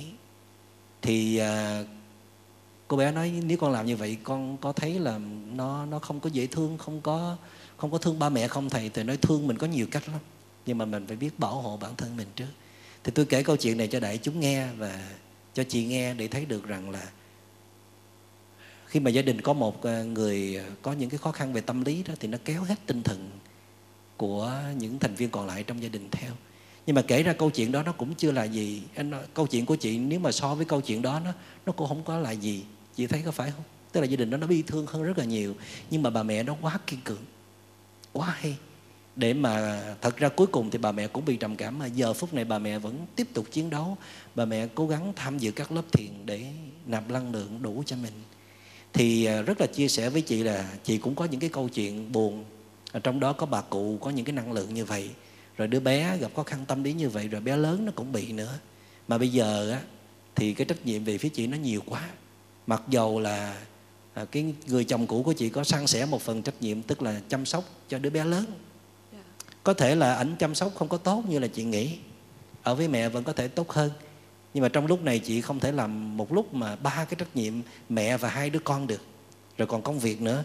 Cho nên thôi thì à, chị phải tạm loại trừ bớt những yếu tố nào mà mình chưa có thể giải quyết tốt được hay là nó vẫn à, còn chưa có quá tệ. Thì có thể là chị khoanh vùng trước tức là cái đứa bé lớn á, nó vẫn còn nằm trong cái sự chăm sóc của người cha đó. Thì mình tạm tương đối là an tâm hơn là hai cái đối tượng còn lại trong gia đình.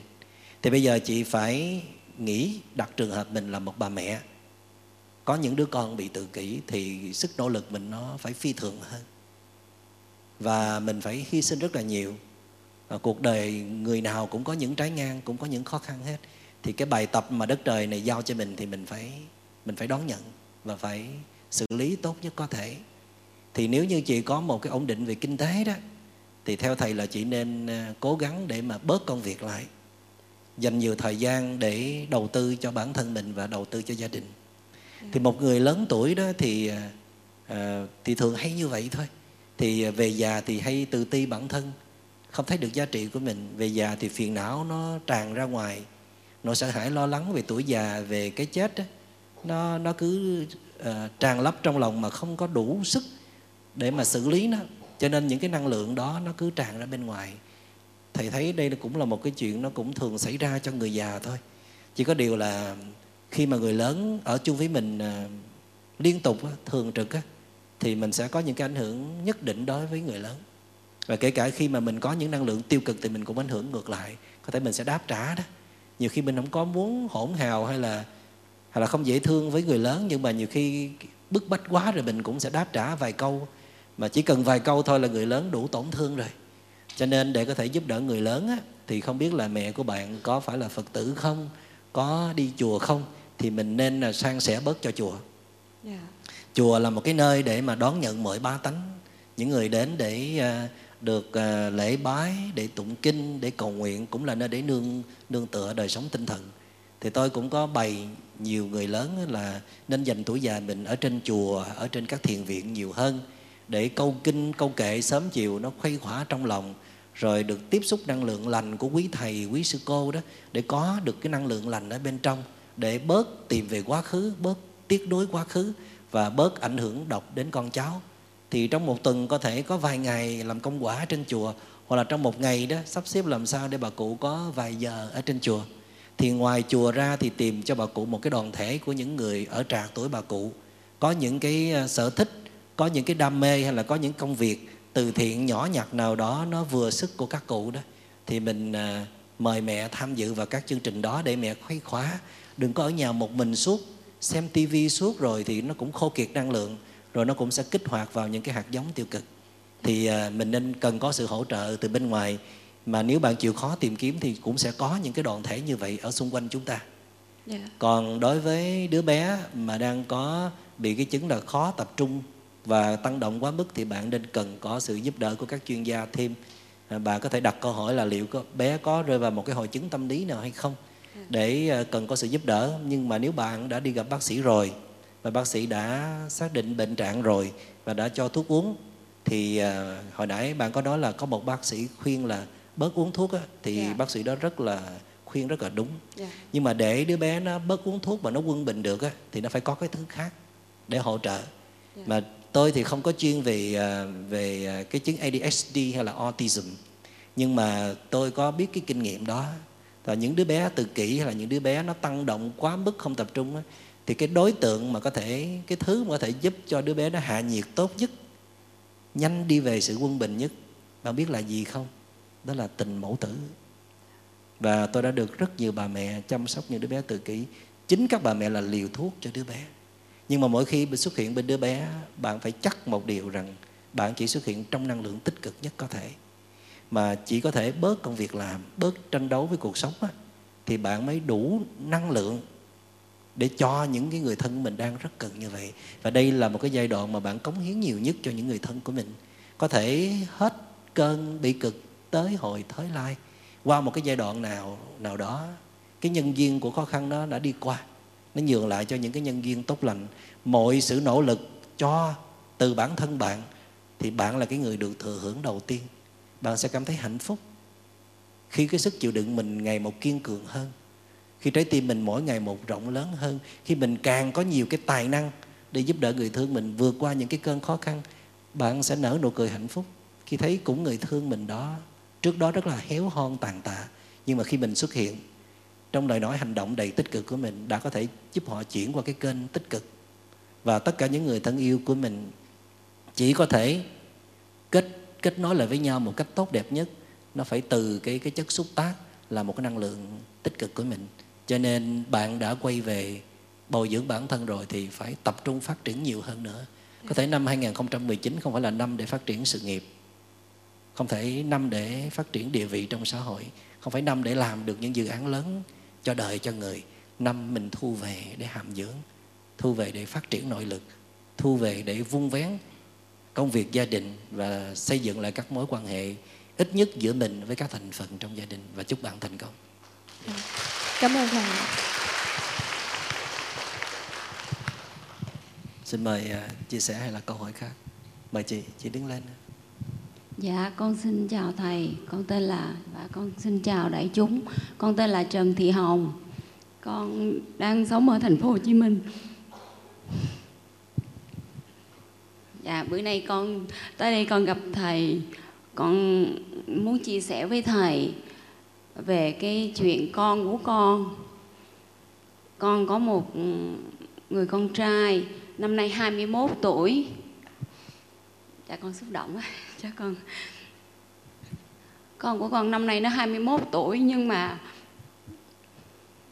nó đã bỏ nhà đi này được 6 tháng được 6 tháng. Mà trong lúc trước lúc đó thì nó đi thì nó có nói với con á, là mẹ cho con ra ngoài để con ở để con à, cùng với bạn bè. Thì con cũng nghĩ là con của con có những như những đứa trẻ khác nó đi thì coi cái con mới nói là nếu mà con đi thì con phải nói với mẹ là con ở đâu. Thì nó nói với con là con đi à, con ở với bạn ở ở khu đó thì con biết như vậy. Thì nó nói con buổi sáng cái buổi chiều nó à, gom đồ nó đi. Nó gom đồ nó đi thì trong ừ, hai ba ngày tự nhiên con điện thoại cái con điện thoại cái con thấy sao không có nghe điện thoại mà điện thoại không kết nối được làm như linh tính của một người mẹ con không um, con không biết làm sao. Cái con tìm cách con gọi điện thoại thì nó không kết nối. Không kết nối được. Cái một tuần sau hai tuần sau con cũng không điện thoại được. Mà con điện thoại cho nó xong cái nó lại tắt máy nó không trả lời con. Con con cảm nhận được của người mẹ con nói ủa sao kỳ vậy? Con của mình sao bữa nay kỳ vậy? Thế là thế là con mới tìm cách con tìm chỗ này chỗ kia, mấy đứa bạn con hỏi hết. Nhưng mà mấy đứa bạn nói là không biết, nó đi đâu không biết. Con sợ quá. Trong một tháng đó là bắt đầu con mới đi tìm kiếm. Con tìm kiếm mà con không biết nó ở đâu, mà nó bảo nó ở khu đó. Thì nó ở khu đó rồi con lợi khu đó cũng không có. Ngày nào mà linh tính của con không biết con bữa nay con tới đây con muốn hỏi thầy là không biết phải con của con nó có một cái bệnh là về tổn thương về tâm lý hay không? Chị à, cho dạ. thầy hỏi là chị, mà có, chị có mấy cháu?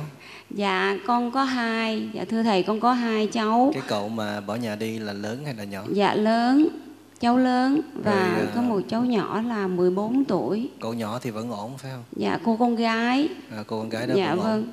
rồi à, ảnh đâu chị? Dạ ông xã ông xã của con thì đi làm. À, tức là à, đứa bé đó đi thì à, có trước đó có xảy ra chuyện gì? Dạ trước đó thì à, trong khoảng một tuần á thì nó cũng có làm một cái việc đó thì con cũng có la con rầy con bảo là con cũng vừa rầy nó là con bảo là làm như vậy không được không được thì con cũng có la. Con cũng có nói lớn tiếng nhưng mà tự nhiên con, lúc hôm đó con nói lớn tiếng và ông xã cái nó nó đứng dậy nó chồm vậy cái nó muốn đánh lại con. Thế là ông xã đánh lại một cái. Chợ đánh nó thì con mới nói nè mẹ nói tại vì nó hâm là nó đánh một cái anh chàng ở hàng xóm. Cái con mới nói là nếu mà bữa nay ba không đánh con thì um, con có ý định như vậy là người khác sẽ đánh người đó sẽ đánh người khác đánh con là rất là nguy hiểm đối với con nha. Thì nó không nói gì mà lúc đó cái gương mặt nó đổi sắc ngộ lắm nó trợn hai cái mắt lên mà nó nhìn con dữ lắm mà con nói ủa sao bữa nay nó lạ vậy? Con cũng suy nghĩ vậy thôi con không nói gì. Thì con cũng tìm cách là con nói chuyện.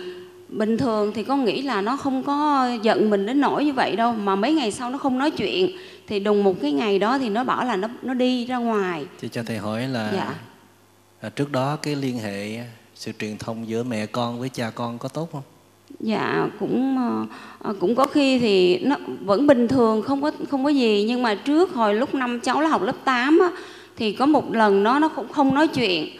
Cũng có do một hai lần ờ, nó không nghe lời thì con la thì nó không nói chuyện nó cứ đóng cửa phòng lại thôi. Vậy ba của đứa bé nó có đánh đứa đứa bé đó thường xuyên không dạ ờ, không có cũng ít lắm ít lắm là khi là ảnh chỉ có la thôi.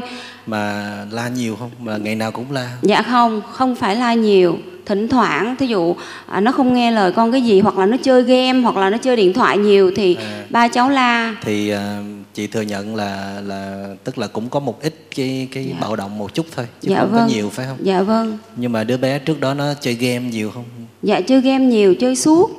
À học Dạ. giỏi không dạ học cũng à, bình thường cháu học hết lớp 12 rồi À. có bạn gái không dạ không có thấy có không có bạn gái à, thưa rồi thầy à, trong nhà có những cái kỹ năng nào không tức là có biết phụ cha mẹ dọn dẹp là phụ những cái việc lặt vặt trong gia đình không Dạ không, ở trong nhà là những cái việc đó em làm hết, con làm hết. Cháu không có làm, thí dụ đến nửa cơm nước là con đi chợ con lo hết, cháu không có làm cái gì hết, chỉ có đi học thôi. tại sao chị không có huấn luyện cho cháu cùng làm Dạ thưa thầy, con nghĩ à, lúc đó con cũng thương con con lắm. Con không có cho nó làm cái gì hết trơn á. Nó chỉ Mà có đi bây- học tới về. bây giờ chị có nhận ra cái đó là một cái sai trái không Dạ vâng, con cũng biết. Dạ, thí dụ bây giờ cháu nó trở về chị có thay đổi được tình trạng không dạ hay là con sẽ càng thương hơn trong những ngày xa cách Dạ không, bây giờ con à, trong những ngày con à, cháu nó đi nay 6 tháng thì con thấy á, là con buồn quá, con cũng đi tìm con mà để con chia sẻ với thầy thêm một tí nữa là trong những lúc con à, đi tìm con của con á là con cũng có thấy nó đứng ở ngoài đường nó bán thì con con không nhận ra. Lúc này người nó ốm hẳn mà nó đen cái hôm đó con nó đang đứng ở ngoài đường nó bán thì con chạy con có đi vòng vòng ngoài đường con kiếm. Con kiếm thì con thấy con của con đứng con kêu nó cái con chạy lại nước mắt con nó chảy ròng ròng luôn. Con nhìn không ra cái con mới nói là ừ, con con về với mẹ đi con về với mẹ mà mẹ xin lỗi con con nói như vậy thì nó bảo mẹ về đi ngày mai con về. Trong nó nói như vậy thì trong lúc nó đang làm thì con mới đi về con đi về thì con chờ hoài ngày mai cũng không thấy con lại đến nữa. Con lại đến nữa con nói ờ, con lại gặp cháu thì con bảo "À, sao con nói với mẹ là con về mà sao con không về? Thì con thì cháu mới lấy xe và cháu chạy đi cháu không nói với con tiếng nào. Cháu chạy đi Chị là đi chỗ khác chị cho thầy hỏi là Dạ. cháu có đang ờ, đi học hay là đang đi làm? Dạ cháu nó đang đi học mà nay nó đã nghỉ học luôn rồi. Học năm thứ mấy? Dạ năm thứ hai. À, tức là do cái việc sự kiện xảy ra mà nghỉ học hay Dạ là vâng. đã có ý muốn nghỉ học trước rồi? Dạ không, ngay lúc đó là nó nghỉ học chứ trước đó nó không có nghỉ, lúc mà nó ở nhà nó vẫn đi học á vậy thì thầy. bây giờ cháu tự mua sinh lấy phải không? Dạ vâng, vậy thì à, không sao đâu chị. Dạ, à, thầy nghĩ rằng là một cái điều mà thầy khuyên chị ngắn gọn mà rất là khó làm trong lúc này nhưng mà Dạ. nó sẽ hiệu quả.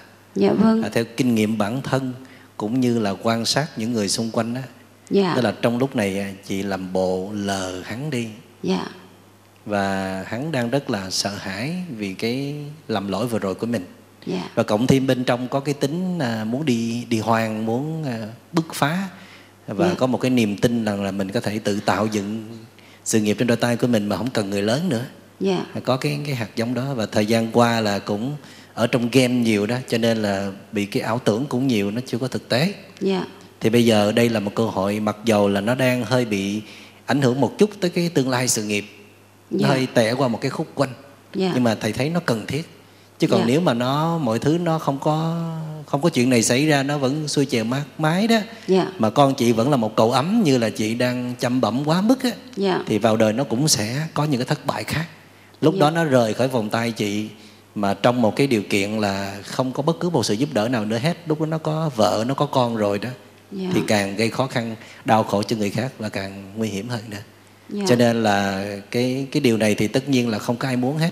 Dạ. nhưng mà mình phải sử dụng cái điều à, nghịch cảnh này đó Dạ. thành một cái thứ có lợi. Dạ. Đó là đây là một cơ hội để bé nó bắt đầu hiểu ra được nhiều thứ. Dạ. Trong đó tình cảm gia đình là quan trọng. Dạ. Trong đó muốn sống chung với người nào là phải biết tôn trọng yêu thương người ta. Dạ. phải biết đối xử tử tế. Trong đó đó muốn sống thì phải đi làm. Dạ. Và phải biết nỗ lực vươn lên. Và ngoài đời không có ai thương mình không Dạ. có ai bảo bọc mình và cho mình một cách vô điều kiện như là cha mẹ mình cả. Dạ. Và trong lúc này đứa bé nó sẽ hiểu ra được cái đồng tiền tìm được đó nó quý giá như thế nào. Không phải như ngày xưa nó chia tay nó xin cha mẹ là có ngay lập tức. Dạ. nó bắt đầu nó đang hiểu ra được nhiều thứ. Chỉ có điều là anh chị đó phải thực tập cái này cho thầy tức Dạ. là không có đóng bít cửa quay về nhưng cũng không hồ hởi đi tìm nữa. Dạ. Nó giữ một cái thế cân bằng quân bình dạ. Tức là khi đứa bé nó đã có tín hiệu phát tín hiệu muốn quay về rồi Dạ. thì mình sẽ cho đứa bé nó quay về. Tuy Dạ. nhiên kể cả khi đứa bé nó quay về mình cũng đừng có quá khóc lóc thở than rồi xúm lấy rồi lo tất cả mọi thứ để bù đắp nào là cho tiền nào là dẫn đi shopping nào là muốn gì được nấy là không nên. Dạ. Vẫn hết mực bình thường. Dạ. Và kể cả khi đứa bé nó không quay về đó thì cũng không có tìm kiếm nhưng mà mình có thể đưa cái tin đó cho tất cả những người bạn đó là cha mẹ lúc nào cũng mong con quay về hết.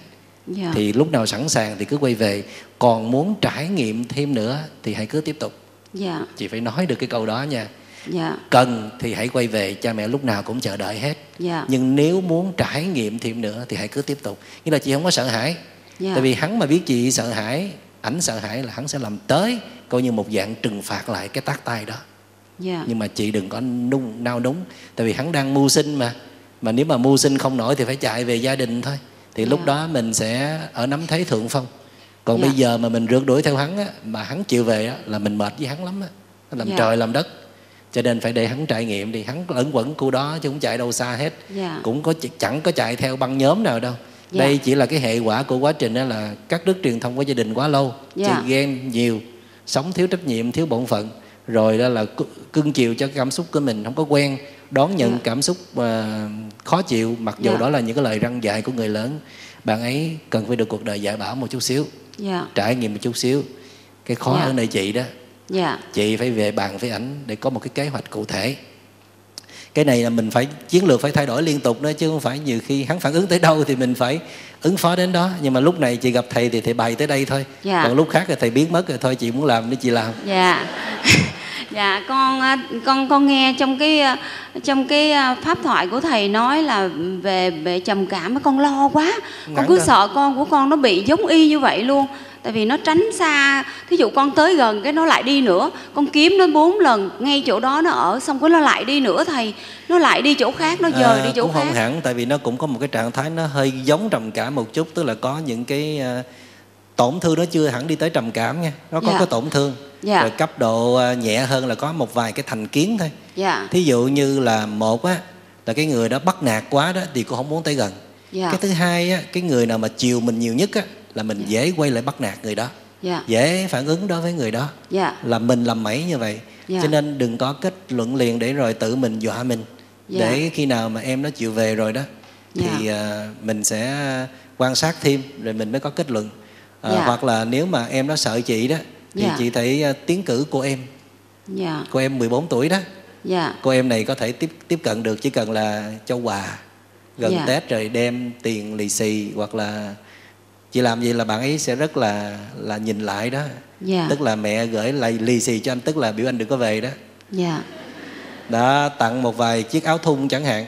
Anh Dạ. cứ ăn vui nơi thế giới của mình và làm sao cô em mới giữ được cái truyền thông với người anh? Không có về mét mẹ hết tất cả mọi thông tin. Dạ. Và mặc dù cô em có thông báo hết những cái thông tin mà cô em thu nhặt được thì cũng làm sao để cậu anh đừng có biết. Dạ. Để anh em bắt đầu kết nối với nhau tại vì người anh rất cần biết cái gì đang xảy ra trong gia đình của mình thương Dạ, chứ dạ. nhớ chứ muốn biết lắm nhưng mà tự ái thôi. Dạ. Thành ra là sẽ dặn cô em mà đừng có nói cho mẹ biết là gặp anh đừng có nói cho mẹ biết là anh có hỏi câu này câu kia đó. Dạ. Thì cô em phải giữ được cái cái cái uy tín đó để mà người anh tiếp tục tin tưởng với cô em Dạ. nhiều khi chỉ cần chat chít qua lại email gọi điện thoại thôi mà giữ được cái cái, cái mạch truyền thông đó đó là mình đã yên tâm phần nào Dạ. mình đừng có sức đầu lộ diện tại vì hắn đã sợ mình rồi thì phải cần thời gian nữa thì à, hắn mới chấp nhận mình được Dạ, và trong dạ. thời gian hắn không có nhà chị ráng tu luyện ha Dạ. dọn dẹp năng lượng tiêu cực chuẩn bị sẵn một nguồn năng lượng tích cực tích cực nó đồng nghĩa với mạnh mẽ chứ không phải tích cực là yếu đuối nha chị và Dạ. chúc chị thành công